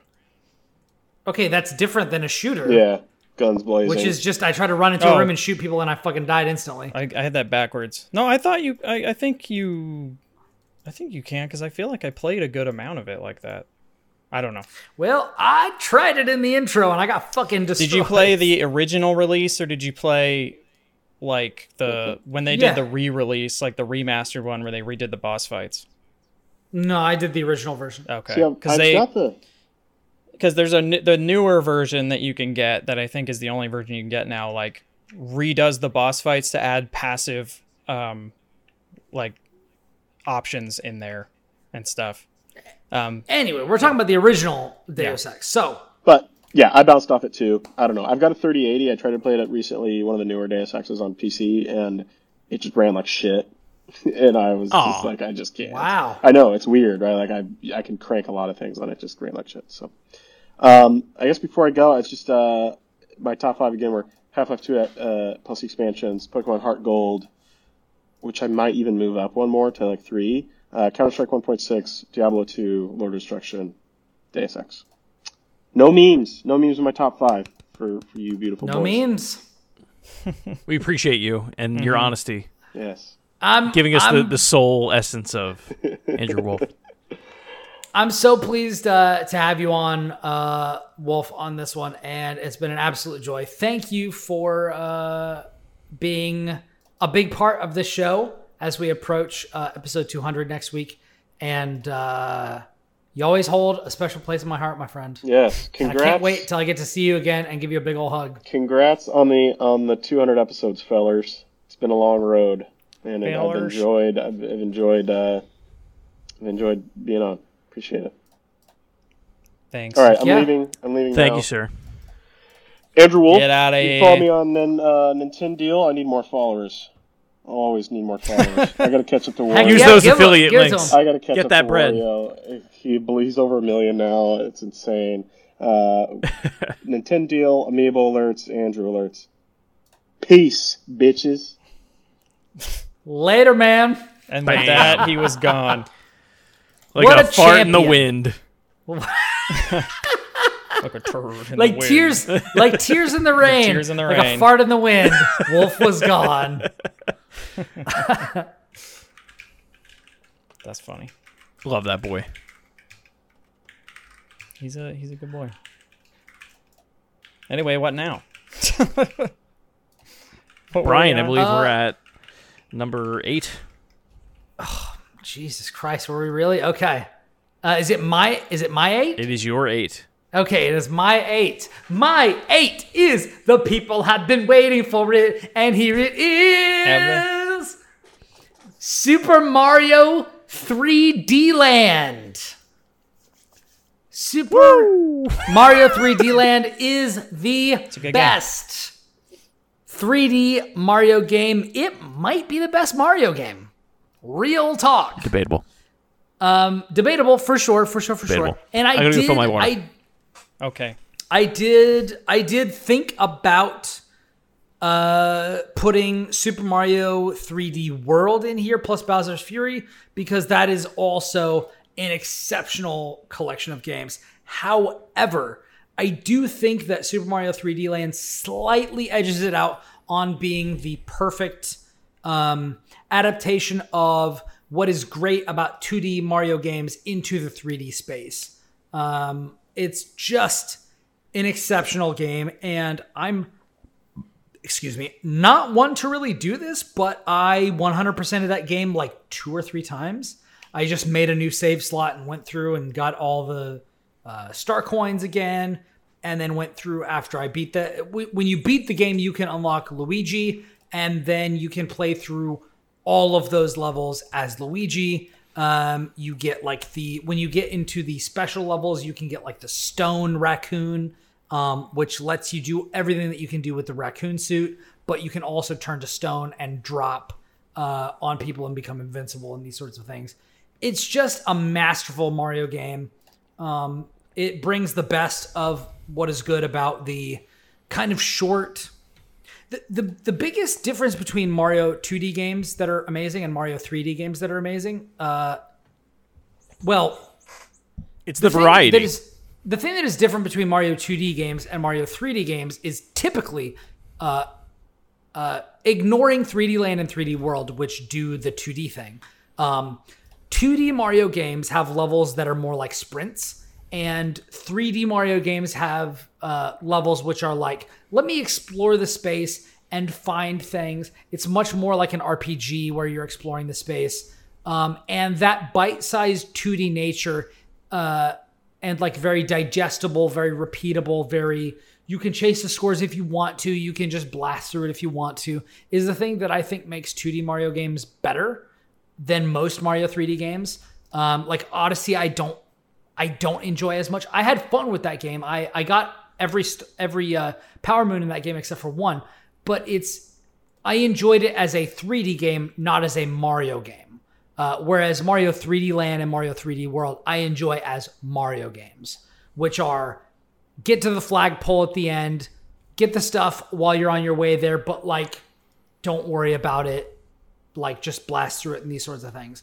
Uh, Mario 3D Land, I think, is the best uh, that the 2D platformer, 2D precision platformer has ever been adapted to 3D.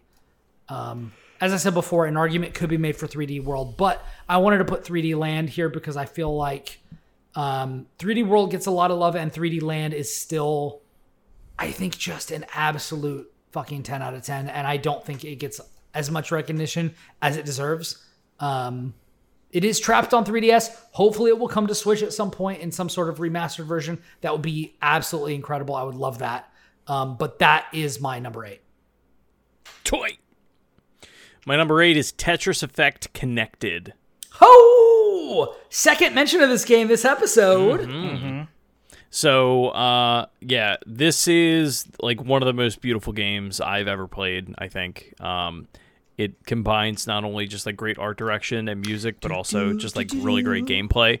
Um, it its multiplayer modes um, are very different from other uh, Tetris games, especially especially the ones where it's like three v one. Oh my god, Um, that one is so good. Yeah, like it, and they're timed events. They only happen uh, on the weekends. I think it is, unless they've changed it. Uh, at least that's how it was on at launch. Um, but the just it, excitement. Didn't they give this away on Epic Game Store? Uh, they gave the regular version away on Epic Game Okay. Store. That has like traditional multiplayer in it. Um, but the like just loop and hype that like mindset that I can get myself into whenever I'm playing this game, um, you know, multiplayer uh, is uh, the the closest thing. It, it, it's probably better for me than like Dragon Ball Fighters, like of just like trying to edge out the competition and like be that much better than the other player.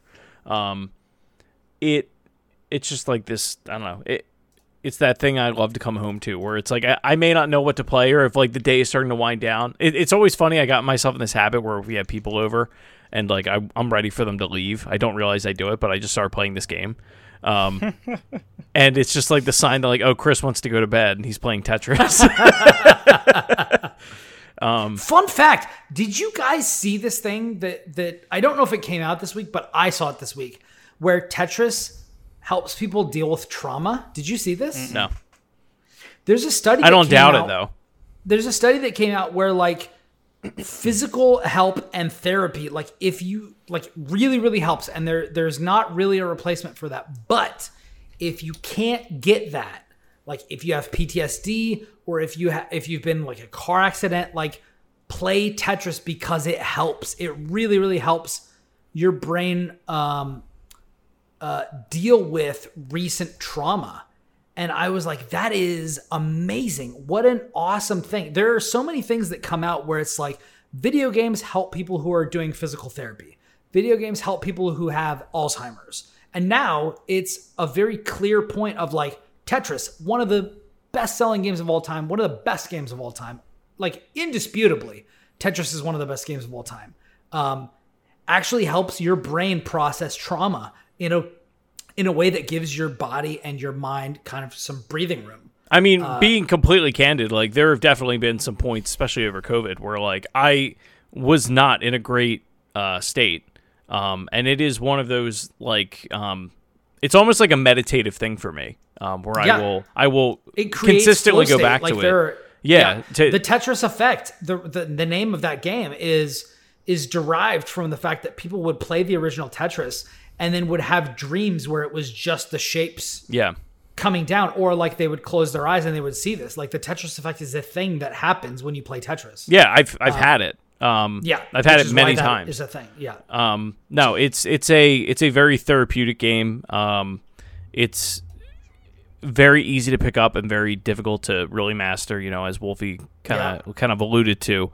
Um, Tetris 99. While I love that game, I I play that game in a like you have to be in a competitive mindset to play it. This is Yeah. the type of thing where like if you want to take your time with it and just kind of zen out and uh, you know play play something that like maybe lets you get your, your thoughts in order and, and sort some things out in, in your mind. Um, I think Tetris does it unlike any other game that I've ever played, um, and it continues to Two be that way. sides of a, an amazing coin. yeah, Yeah. That's Uh, awesome. Yeah, so that that is my number eight. Tetris Effect connected. Catch the fever. Cool. Sick. Josh, what is your number eight? Super Mario All Stars Plus World.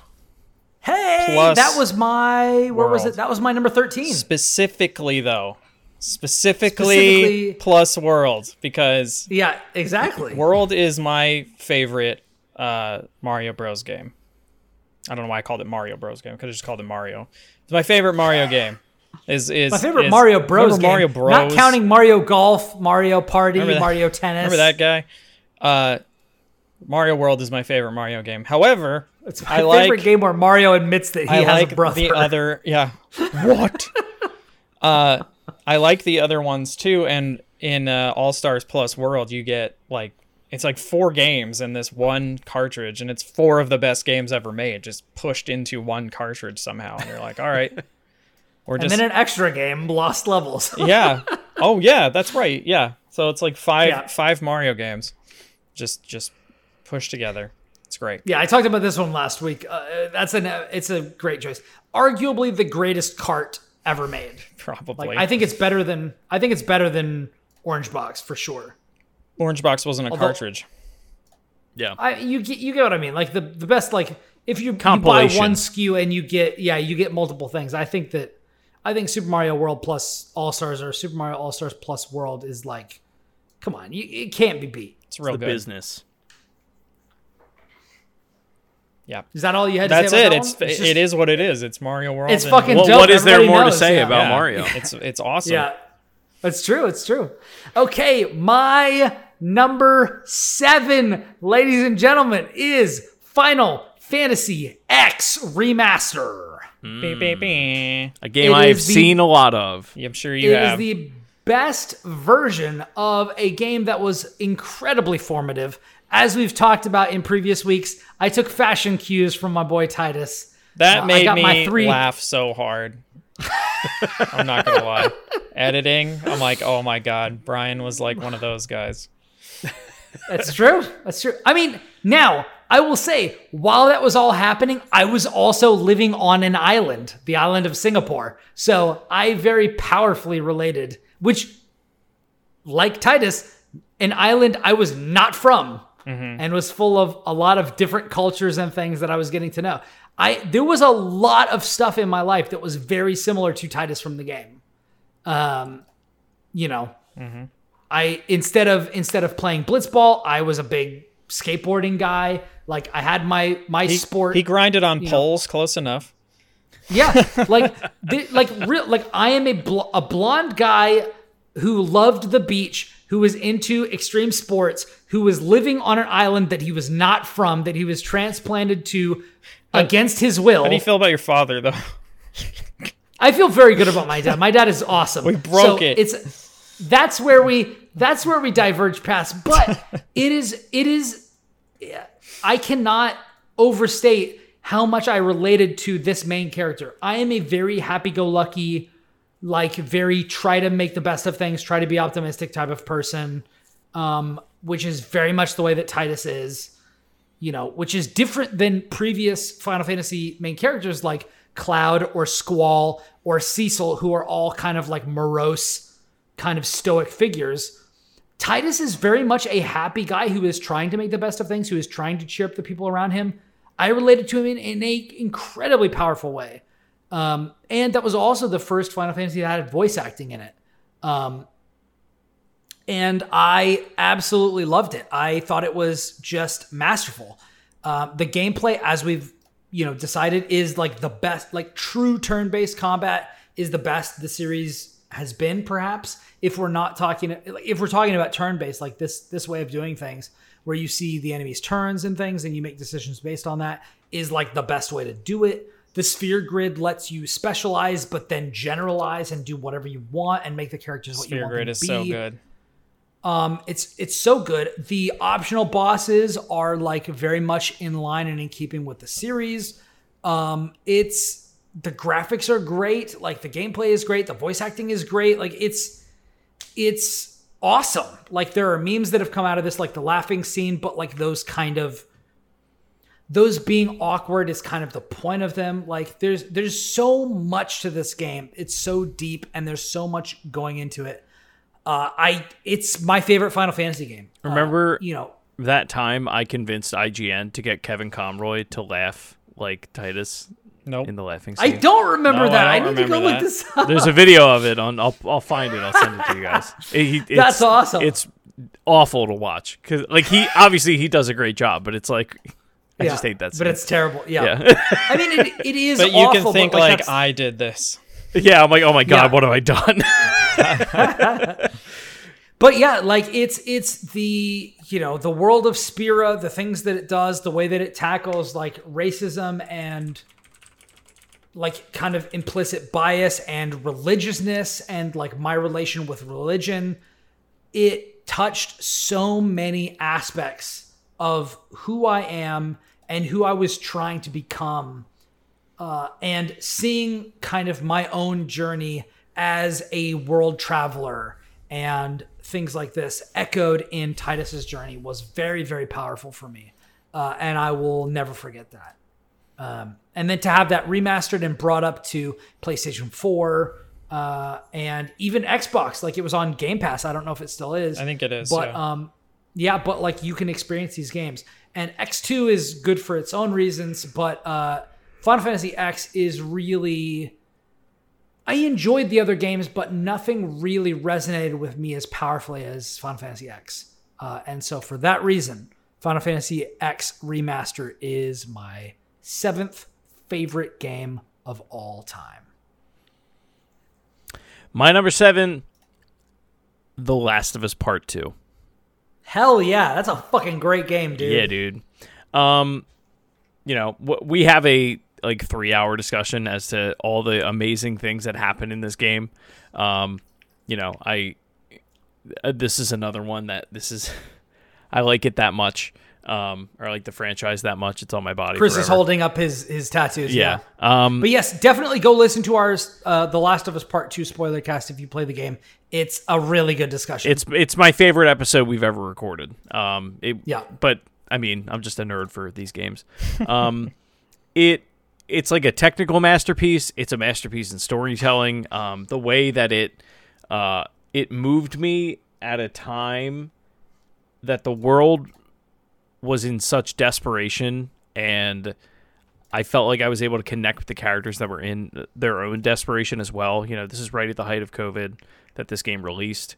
Uh, as there was a lot of talk at the time about that being like a bad time to release the game, but I found that game so. We talked about this in the episode, but I found it so cathartic and soothing yeah, to be there, which is so, which doesn't make sense, but it really did. Yeah. it really was.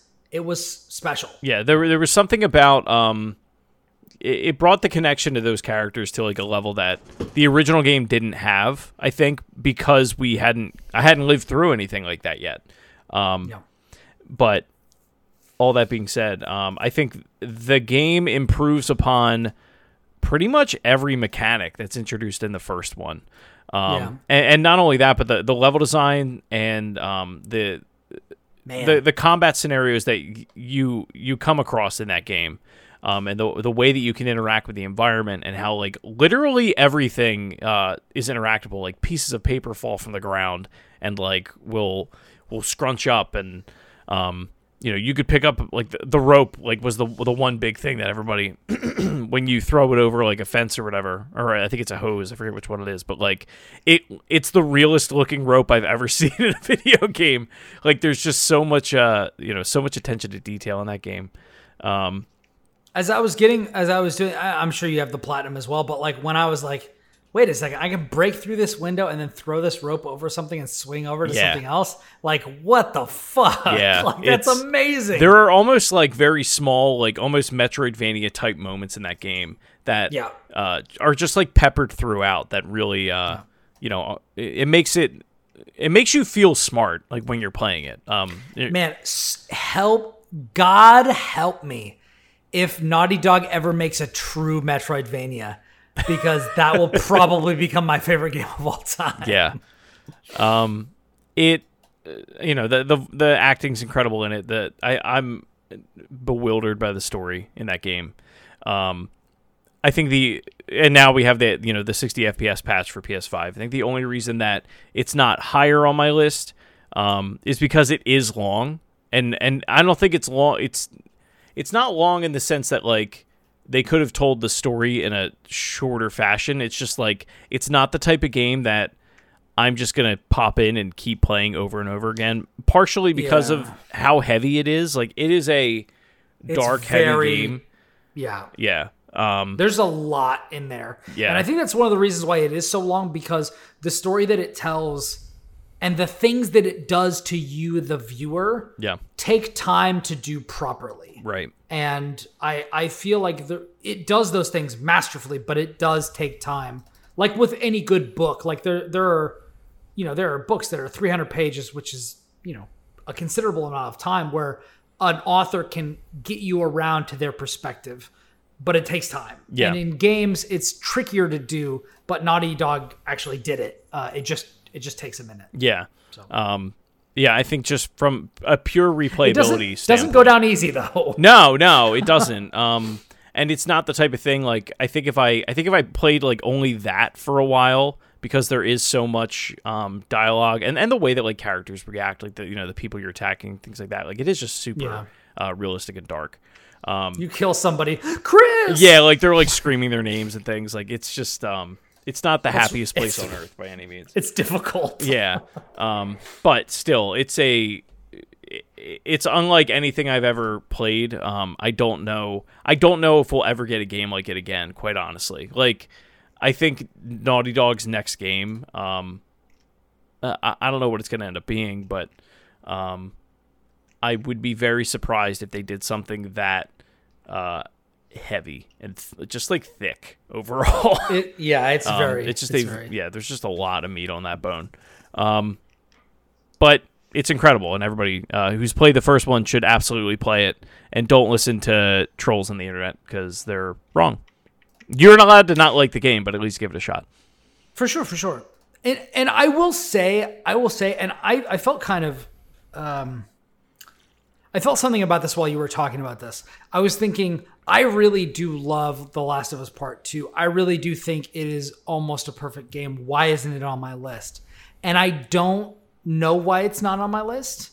And I don't know why The Last of Us Part One is spoilers not on my list. Um, they probably should be, but I'm just gonna say that I didn't do it because I knew that Chris would. That's valid. I'm just gonna say that. I'm gonna use that. I'm gonna use that as my thing.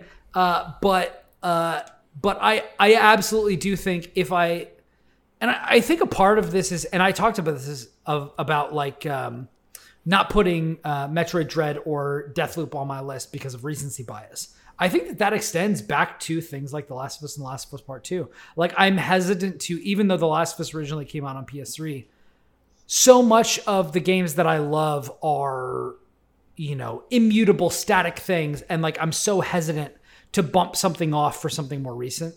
I think that if I was being honest, I think The Last of Us Part 2 would, like, if I really, really spent a lot of time and thought about it, I think that that would probably be on my top 20 list.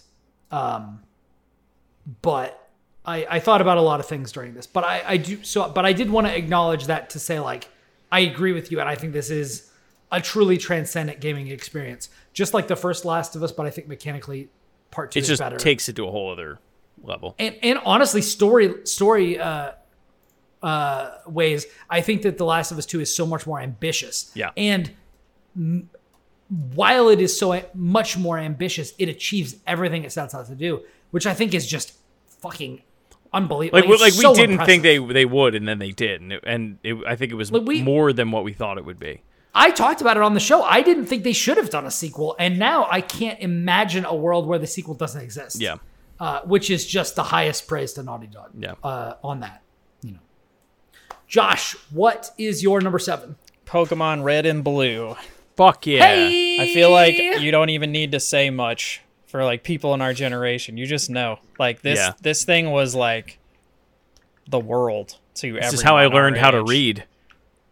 Read. that's Jeez. awesome, dude. That's fucking awesome. uh like it and it's one of those games that like I'll return to now and like I I still have a lot of nostalgia for those original ones. I got a Bulbasaur on my desk. Like it's it's like of all the things that really stick with you, right? Um a lot you you think back on stuff that you liked as a kid and like most of it does not stick. Right? Like you it all kind of just goes by the wayside or it's like over in a year whatever. Pokemon has like transcended almost two decades and like multiple generations and it's still here you know and the people who liked it as kids uh, a lot of them still to this day still like it um, i don't think you can say that about a lot of things so i, I think it's, No, I- it's I like agree. a powerful and very unique experience that still still good still remember like all the glitches and all the crazy kooky crap you can do and MissingNo. Yep, MissingNo all day, making like infinite rare candies. Just, just straight up having the worst base stats of like any Pokemon. All my Pokemon had like the worst base stats because they were just Yeah. shoving rare candy down their throat. yeah, Pokemon Red and Blue. That music is like just drilled into my head. It's so good. Yeah. yeah, those bosses. My dog agrees. those those Pokemon like iconic, iconic. Pokemon is you know we talk a lot about Star Wars, we talk a lot about all Marvel and all this sort of stuff. Pokemon is the number one uh, franchise, like number one property IP in the world for very good reason, and it started with Red and Blue, Yeah. And those games fucking rip ass. So yeah, mm-hmm. yeah, yeah. That's that's awesome. That's awesome. So is it to me number six? To you.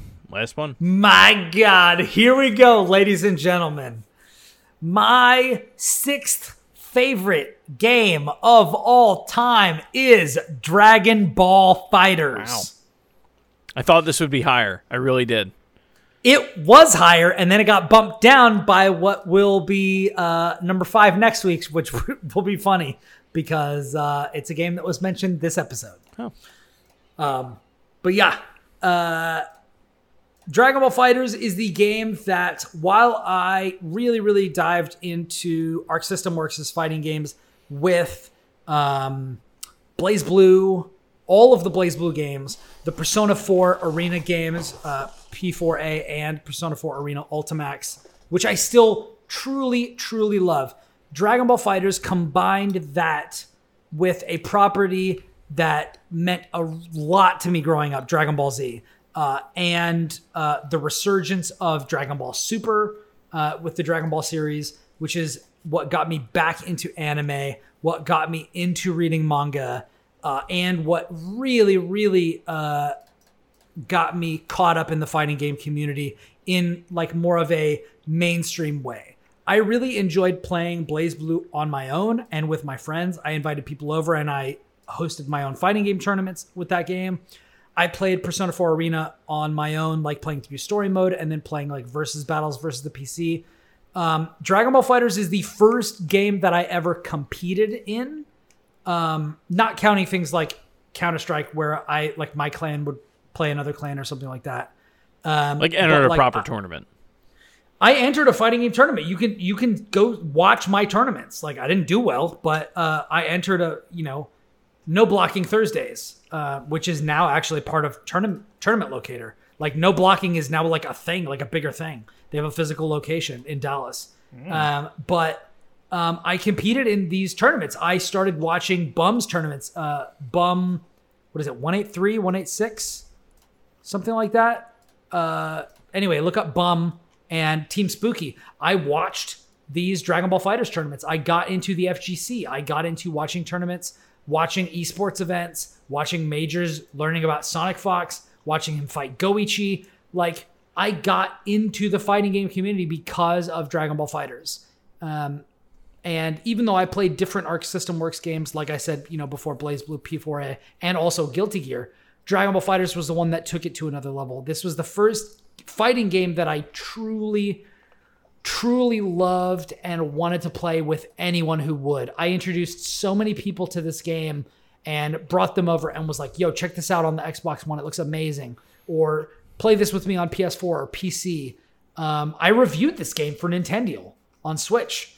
Um, this is just an absolute masterful game. It is the combination of pure gameplay with uh, just a license that speaks to a lot of people and has spoken to a lot of people for a very long time. Um, Chris knows I've loved this game for a long time. We've played this game together, um, and I.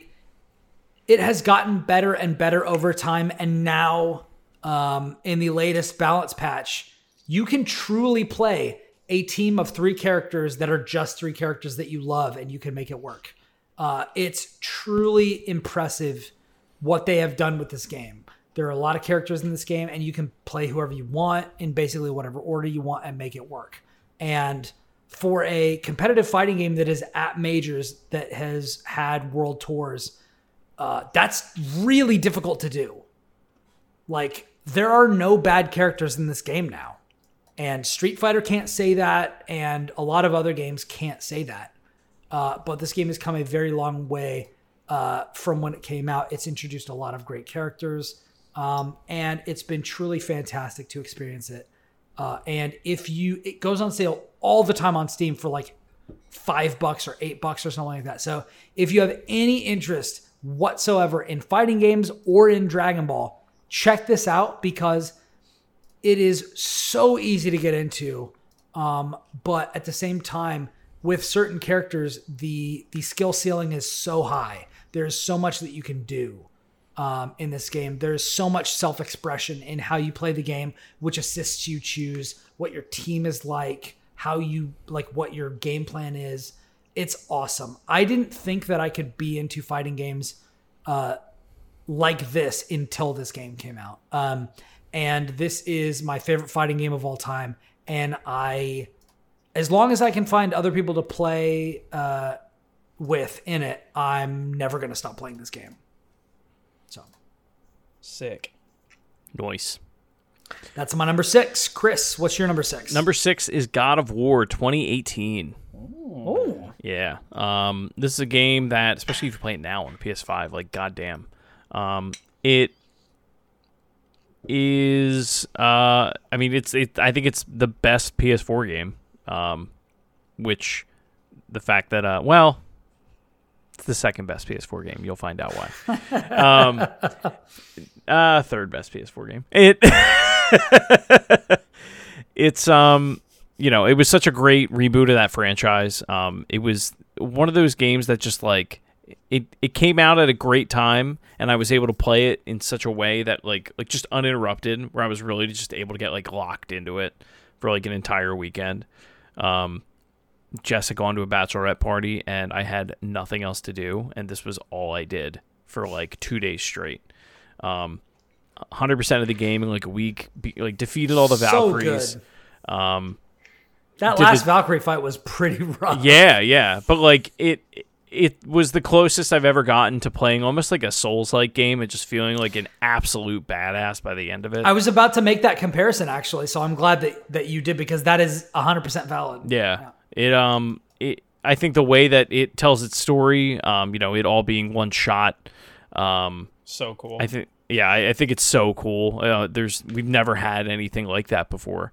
Um, the acting It's it a, is it's a different genre, but I feel like the level of mastery is similar to what you would see in The Last of Us Part Two. yeah. Um, the, the acting in it is like unbelievable. Um, you know, I I think it's some of the best that we've like seen in, in games ever. Uh, Chris Judge is just like such an intimidating Kratos, eh, but like, intimidating, but also soft. Um, Yeah. like he like he just has this hard exterior, but um, you know, deep down he also I think really cares for his son and and You really see wants to train him uh, to be a strong, you know, uh, warrior. I don't know what's going on with my hair. You really see, especially as someone who is a father now, you really see, and I felt this before I was before I had a child of my own. You see it in him. He is fucking terrified that Atreus will turn out like he did. right. He is he is absolutely terrified that he will make the same mistakes with Atreus that Zeus made with him Yeah. and he is absolutely resolute that he will not do that. Uh, and you you see that with his strong reprimands of Atreus when he's like, "No, you do not do that. We are like because there's there's a whole section of the game where Atreus becomes a real fucking asshole."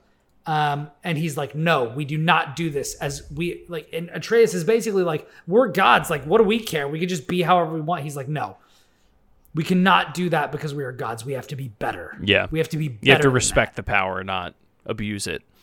Yes, Um, and and that is that is the that is the lesson that great gods teach you Right. is that is that excess is not justified by deity. You have to be better than that. Right. And that is a lesson that Kratos learned the fucking hardest way possible. Yeah. And uh and his relationship with Atreus is like it's magical. Like it's just outstanding. Yeah. Um it's it's truly truly exceptional. Yeah. I think the the other two things I wanted to bring up, the large like just set pieces and creatures in this game, um, like the dragon that you fight. Um, there's like when the you giant find the giant's corpse, yeah, holy shit. the giant's corpse, the giant turtle. Um, the scale of just some of the and the detail on some of these creatures is like Jormungandr, just insane. Like- yeah. I mean, you mean Jormungandr? Jormungandr. Jormungandr? That's like the Jormungandr. quesodilla of Norse myth. Um, You'd think that I'd be able to pronounce it because I am I am Nordic. the uh, the other thing I wanted to say is the the quiet moments in this game are some of my favorite in any game ever. Or quiet, Yeah. or um, just like more calm. Um, when you're just Contemplative, on, yeah. When you're on the boat with Mimir and he's just telling Yeah. you a story, and you just stop what you're doing to listen. Like there aren't many the games time. that like have uh Lore just dumps. background filler and yeah lore dumps in them that i'm that interested in it's almost it's something that i wish like destiny did um more where they would just be like oh we're you know you- you're traveling from point a to b we're actually going to give you some more exposition that you actually care about not just like oh this guy did a thing and he's bad Man, if your ghost was like Mimir, holy shit. That's what I mean, So like- good. you know give me give me that You kind say of that, a- but he did do that. he did do that and then i maybe i just stopped caring i don't know I think the Um, difference but is that y- Norse myth is just inherently interesting. yeah that's also maybe, true maybe. But yeah, like the, the just having Mimir with you, telling you these stories in his like fantastically kind of soothing accent, and all you hear is like the soft, you know, paddling of the oars in the water. Yeah. and you're just moving, just the the the lapping of the water on the side of the canoe. Like it's just, I I am a person who grew up on the West Coast, and so I spent a lot of time on the beach and hearing the waves kind of wash over. So water is like very, very soothing to me. So like those those sections were like, it was like falling asleep. It was like coming home. You know Yeah. that sort of a thing. Like being being in boats, like being on you know on the water, feeling the water, hearing the water around you is like very very powerful to me. So that I mean that even the more you know all the more so. Yeah. Um, and the the last thing I want to bring up is if you've never uh, played this game, or if you have a PS5 and maybe you haven't revisited it since 2018, um, definitely try it on PS5 um, just to see how it runs. Um, the 60 FPS patch in it, um, with like you know 4K upscaling, like it's absurd. shit. Like it's it's absurd. Like the game looks and runs so beautifully. Um, I can't wait for Ragnarok. yeah, like I'm very excited for Ragnarok. Um, if I didn't have, you know, if I had more time and had, uh, you know, didn't have a bunch of other things that I wanted to play, I would absolutely replay this game. Um, but yeah, it just hit at the right time, and I, I absolutely love it. So that is my number six. That's dope. Josh, what is your number six? Uh, Zelda Ocarina of Time. Hey. I have a lot of nostalgia and just fond memories of that game. It wasn't my first Zelda game. I think my first Zelda game was The Legend of Zelda. Uh, but I just like freaking loved that game. I didn't have an N64 and I had the strategy guide for for Ocarina of Time. I love that. That's how deep my love of it went. Like and and the I played through that whole game at my friend's house because he had a 64 and I never did. Yeah. So it was like I played Smash Brothers, Mario Kart 64, and Ocarina of Time at his. Yeah, house. I had a PlayStation, and my uh, best friend had an N64, and so I would go to his house and play it. And my cousin also had an N64, so I'd play it over there too. Um, but like, just it's freaking great, man. It's a, it's, it's. I mean, it's probably got like I haven't played it in in years, so I bet it has some rough edges in certain areas, but it's awesome. Did you play the 3DS version? I actually didn't. I've seen it. If, if you It if you ever good. want to revisit it, you should try it uh, on Citra on PC. okay. Yeah. It uh, it runs very well. And the 3DS version, I would say, is the definitive version of that game. Yeah. If they put the 3DS that and Majora's Mask on Switch, that would be Hell great. yeah. Not gonna happen. I mean, probably not, but Not now. Not with Switch Online. They, they definitely won't. There's no reason to. wow. Oh, with the N64. Other With the N64 collection, They're- they're just like, shut the fuck up. It's it's over there. Go play it there. The the poor man's version of this game. Yeah, yeah. there, yeah. They don't have to re- reconfigure the menu system and all that crap. Yeah. Either way, great game. Love it. Yeah. It really is. It really is. well, that's top 10 to top 6 Mm-hmm. Next week, episode 200. And we're going to talk about our top five games of all time. And our guest has confirmed next week we will be joined by IGN's Mitchell Saltzman Hey. What a, for good- what episode boy. Love him. 200. And Josh, you better fucking be, I'll be here. Come hell or yeah. high water. yeah. But uh but yeah, so uh so to quickly recap as as one Andrew Wolf did, my 10 to 6 is Bloodborne plus the Old Hunters, Dark Souls 3 plus the Fire Fades edition, uh Super Mario 3D Land, Final Fantasy X remaster and Dragon Ball FighterZ. Chris, what was your 10 to 6? The Legend of Zelda Ocarina of Time 3D, Uncharted the Nathan Drake Collection, Tetris Effect Connected, The Last of Us Part 2, and God of War 2018. Josh. Portal, Dota 2, Super Mario All Stars Plus World, Pokemon Red and Blue, and then uh, Ocarina of Time. Hell yeah. So that's it. Get hyped for top five. Top five next is week. all bangers. Bangers all, Top all five- the way down. Bangers all it, around. It really, it really is. It really is. I'm so excited to share uh, to share all of our top fives next week and uh, talk a little bit to Mitch about Metroid Dread because apparently he and I feel very differently about this game. Uh, but did we want to talk about anything else before we wrapped? um, Josh, do you need to go? Uh, I mean, right pretty now. soon. But Okay. I mean, it depends. What do you got?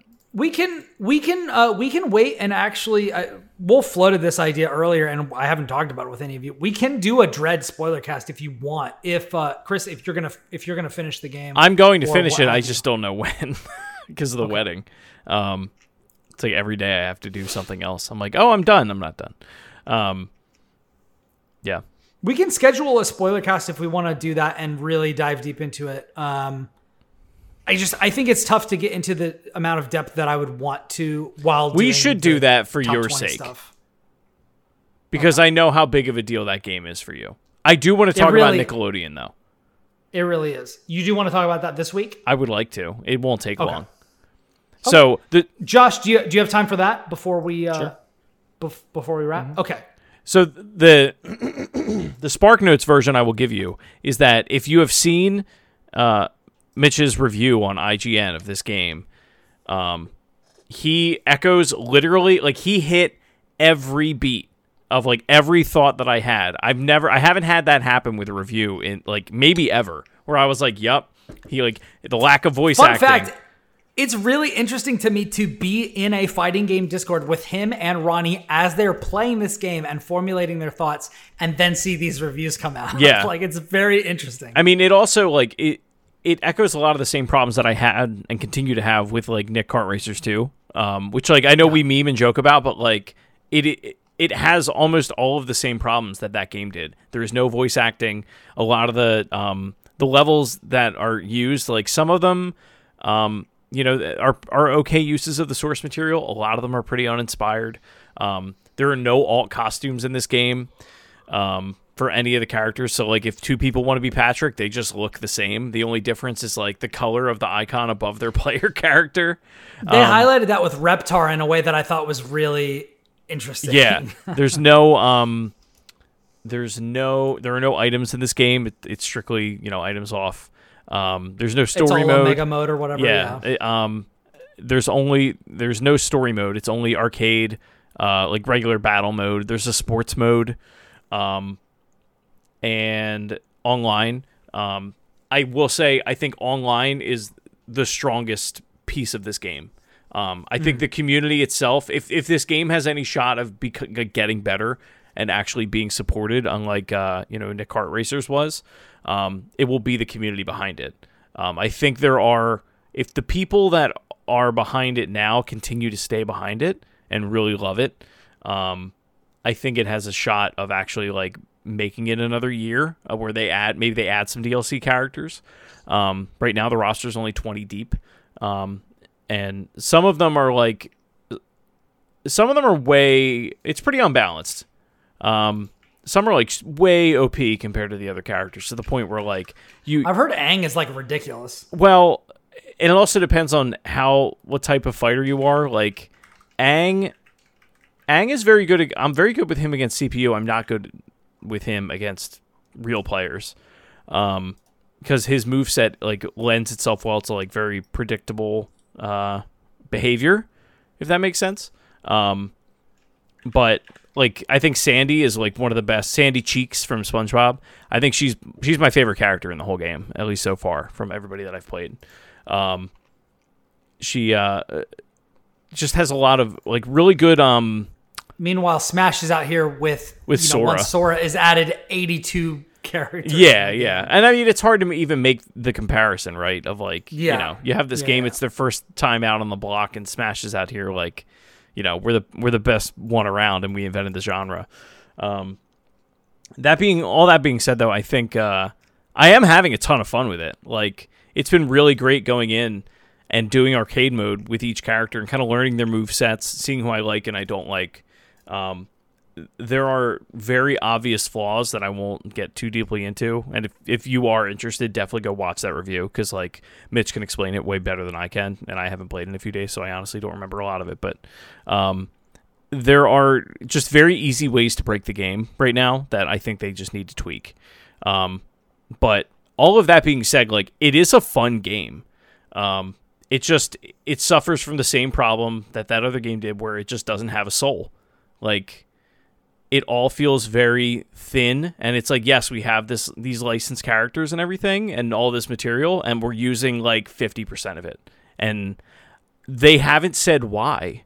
Like there's no good explanation as to why it's like just this like surface layer of like yeah you got the bare minimum of what this game could be um and it all functions but like you just need that little bit of finesse that like Dragon Ball FighterZ has, where like you know it, it has those cutscenes from the show, or like you know maybe two characters when they enter a stage, like they have an exchange that's like super funny, like and they're reacting Like to each other. Like selling other. Teen Gohan on the Cell Arena. right, like there's there's And then you get a dramatic finish with Super Saiyan Goku and Broly. right, like there's none of that in this game. Um, it's very like the the character intro starts. It's literally text, and it's just like, uh, you know, oh, I ripped my pants uh, from SpongeBob, and then like, Yeah. you know, Sandy will just be like, oh, I know karate, and then they just like fight, like, um, it's yeah, it's yeah.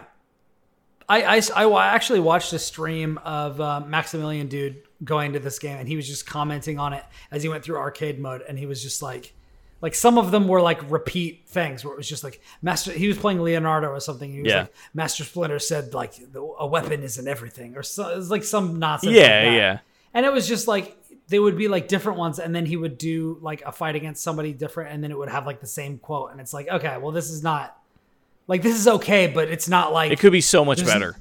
yeah, Yeah, like if if they if they had another like year maybe to to really try and crank this out because it seems like from the time that this game was announced to the time that it actually came out, pretty close. Yeah, I think they realized how excited people were for it, and then they pushed the date up. Is is my guess. Um, because from a lot of the comments that like the developers have made and like the community managers made, it sounds like um, there was a lot that didn't make it to release. That they're now like, well, we'll make it DLC maybe someday. Um, that's a real shame. yeah, and there's a bunch of uh, there's a bunch of like announcer voices and like um, level images and things like that from uh, a data mine from the game where they add like um, Tommy Pickles and Eliza Thornberry and a couple other characters um, that just aren't here. Um, so I think if yeah, if if you're somebody who's interested in it, I would pick it up, especially if you have a PC. Um, Wario's been tweeting some uh, sales of it for like thirty bucks. Um, it's definitely worth that, especially if you let yourself, um, you know, if that's what you like, you you let yourself really get into it. Um, Did you get it on PlayStation or P- uh, PC? I got it on both because I thought you were gonna get it somewhere, and I saw it on sale, so I just got it. Um, but that's not If you if you want to play it, I'll I'll pick it up. that's not to guilt you at all. It was just I was like, oh, I'll get it wherever, so Brian doesn't have to feel like pigeonholed to something. Um, I appreciate you, man. You're the goat. Yep. Um, but like I, I am enjoying myself with it for sure. But it, it it's such a tough sell because it's like it's it's fun, but you know it's not Smash. It doesn't have that polish. Like you have to go into it thing. expecting that. What it has up on Smash is better netcode. It does. I mean, it's rock solid. Like I had Yeah. Uh, the, the first night I played it, I played it for like five hours, and was two of it was spent online. I thought like thirty minutes went by, and I looked down. It was midnight. I was like, holy shit! Like, yeah, how did that happen? I'm up for it. I just need to make sure I have enough like enough like cash, you know. Well, yeah, yeah, yeah. And Metroid Dread was definitely a higher priority for me. Oh, absolutely. Yeah. No, I mean this is a game that I'm gonna be. It's it's gonna be a slow chase. It's an easy platinum. Um, it's a slow chase to that platinum. Um, that you know I'll just like pop in, play you know a round or or uh, uh an arcade mode run or whatever or two, and then bounce out. It's very interesting because Melty Blood uh, Type Lumina just came out as well. Another fighting game that came out around the same time as uh, Nickelodeon. Uh, what is it? All Stars All Stars Battle. All, All Stars Brawl or All Star Brawl. Yeah. Uh, and one of the things that I heard people say is like Melty Blood's netcode is actually pretty good, but it's best on PC. Uh, and so um, I know that the fighting game community is typically uh, navigating towards either PlayStation for like official sponsored events and stuff, like uh, even for Dragon Ball FighterZ, which is arguably uh, better overall online uh, on PC and is definitely just competitively frame input lag version better on PC, and the same for Guilty Gear. Um, PlayStation is still the stock kind of competitive platform, uh, but PC is also where people go when they really want to have you know the best connections.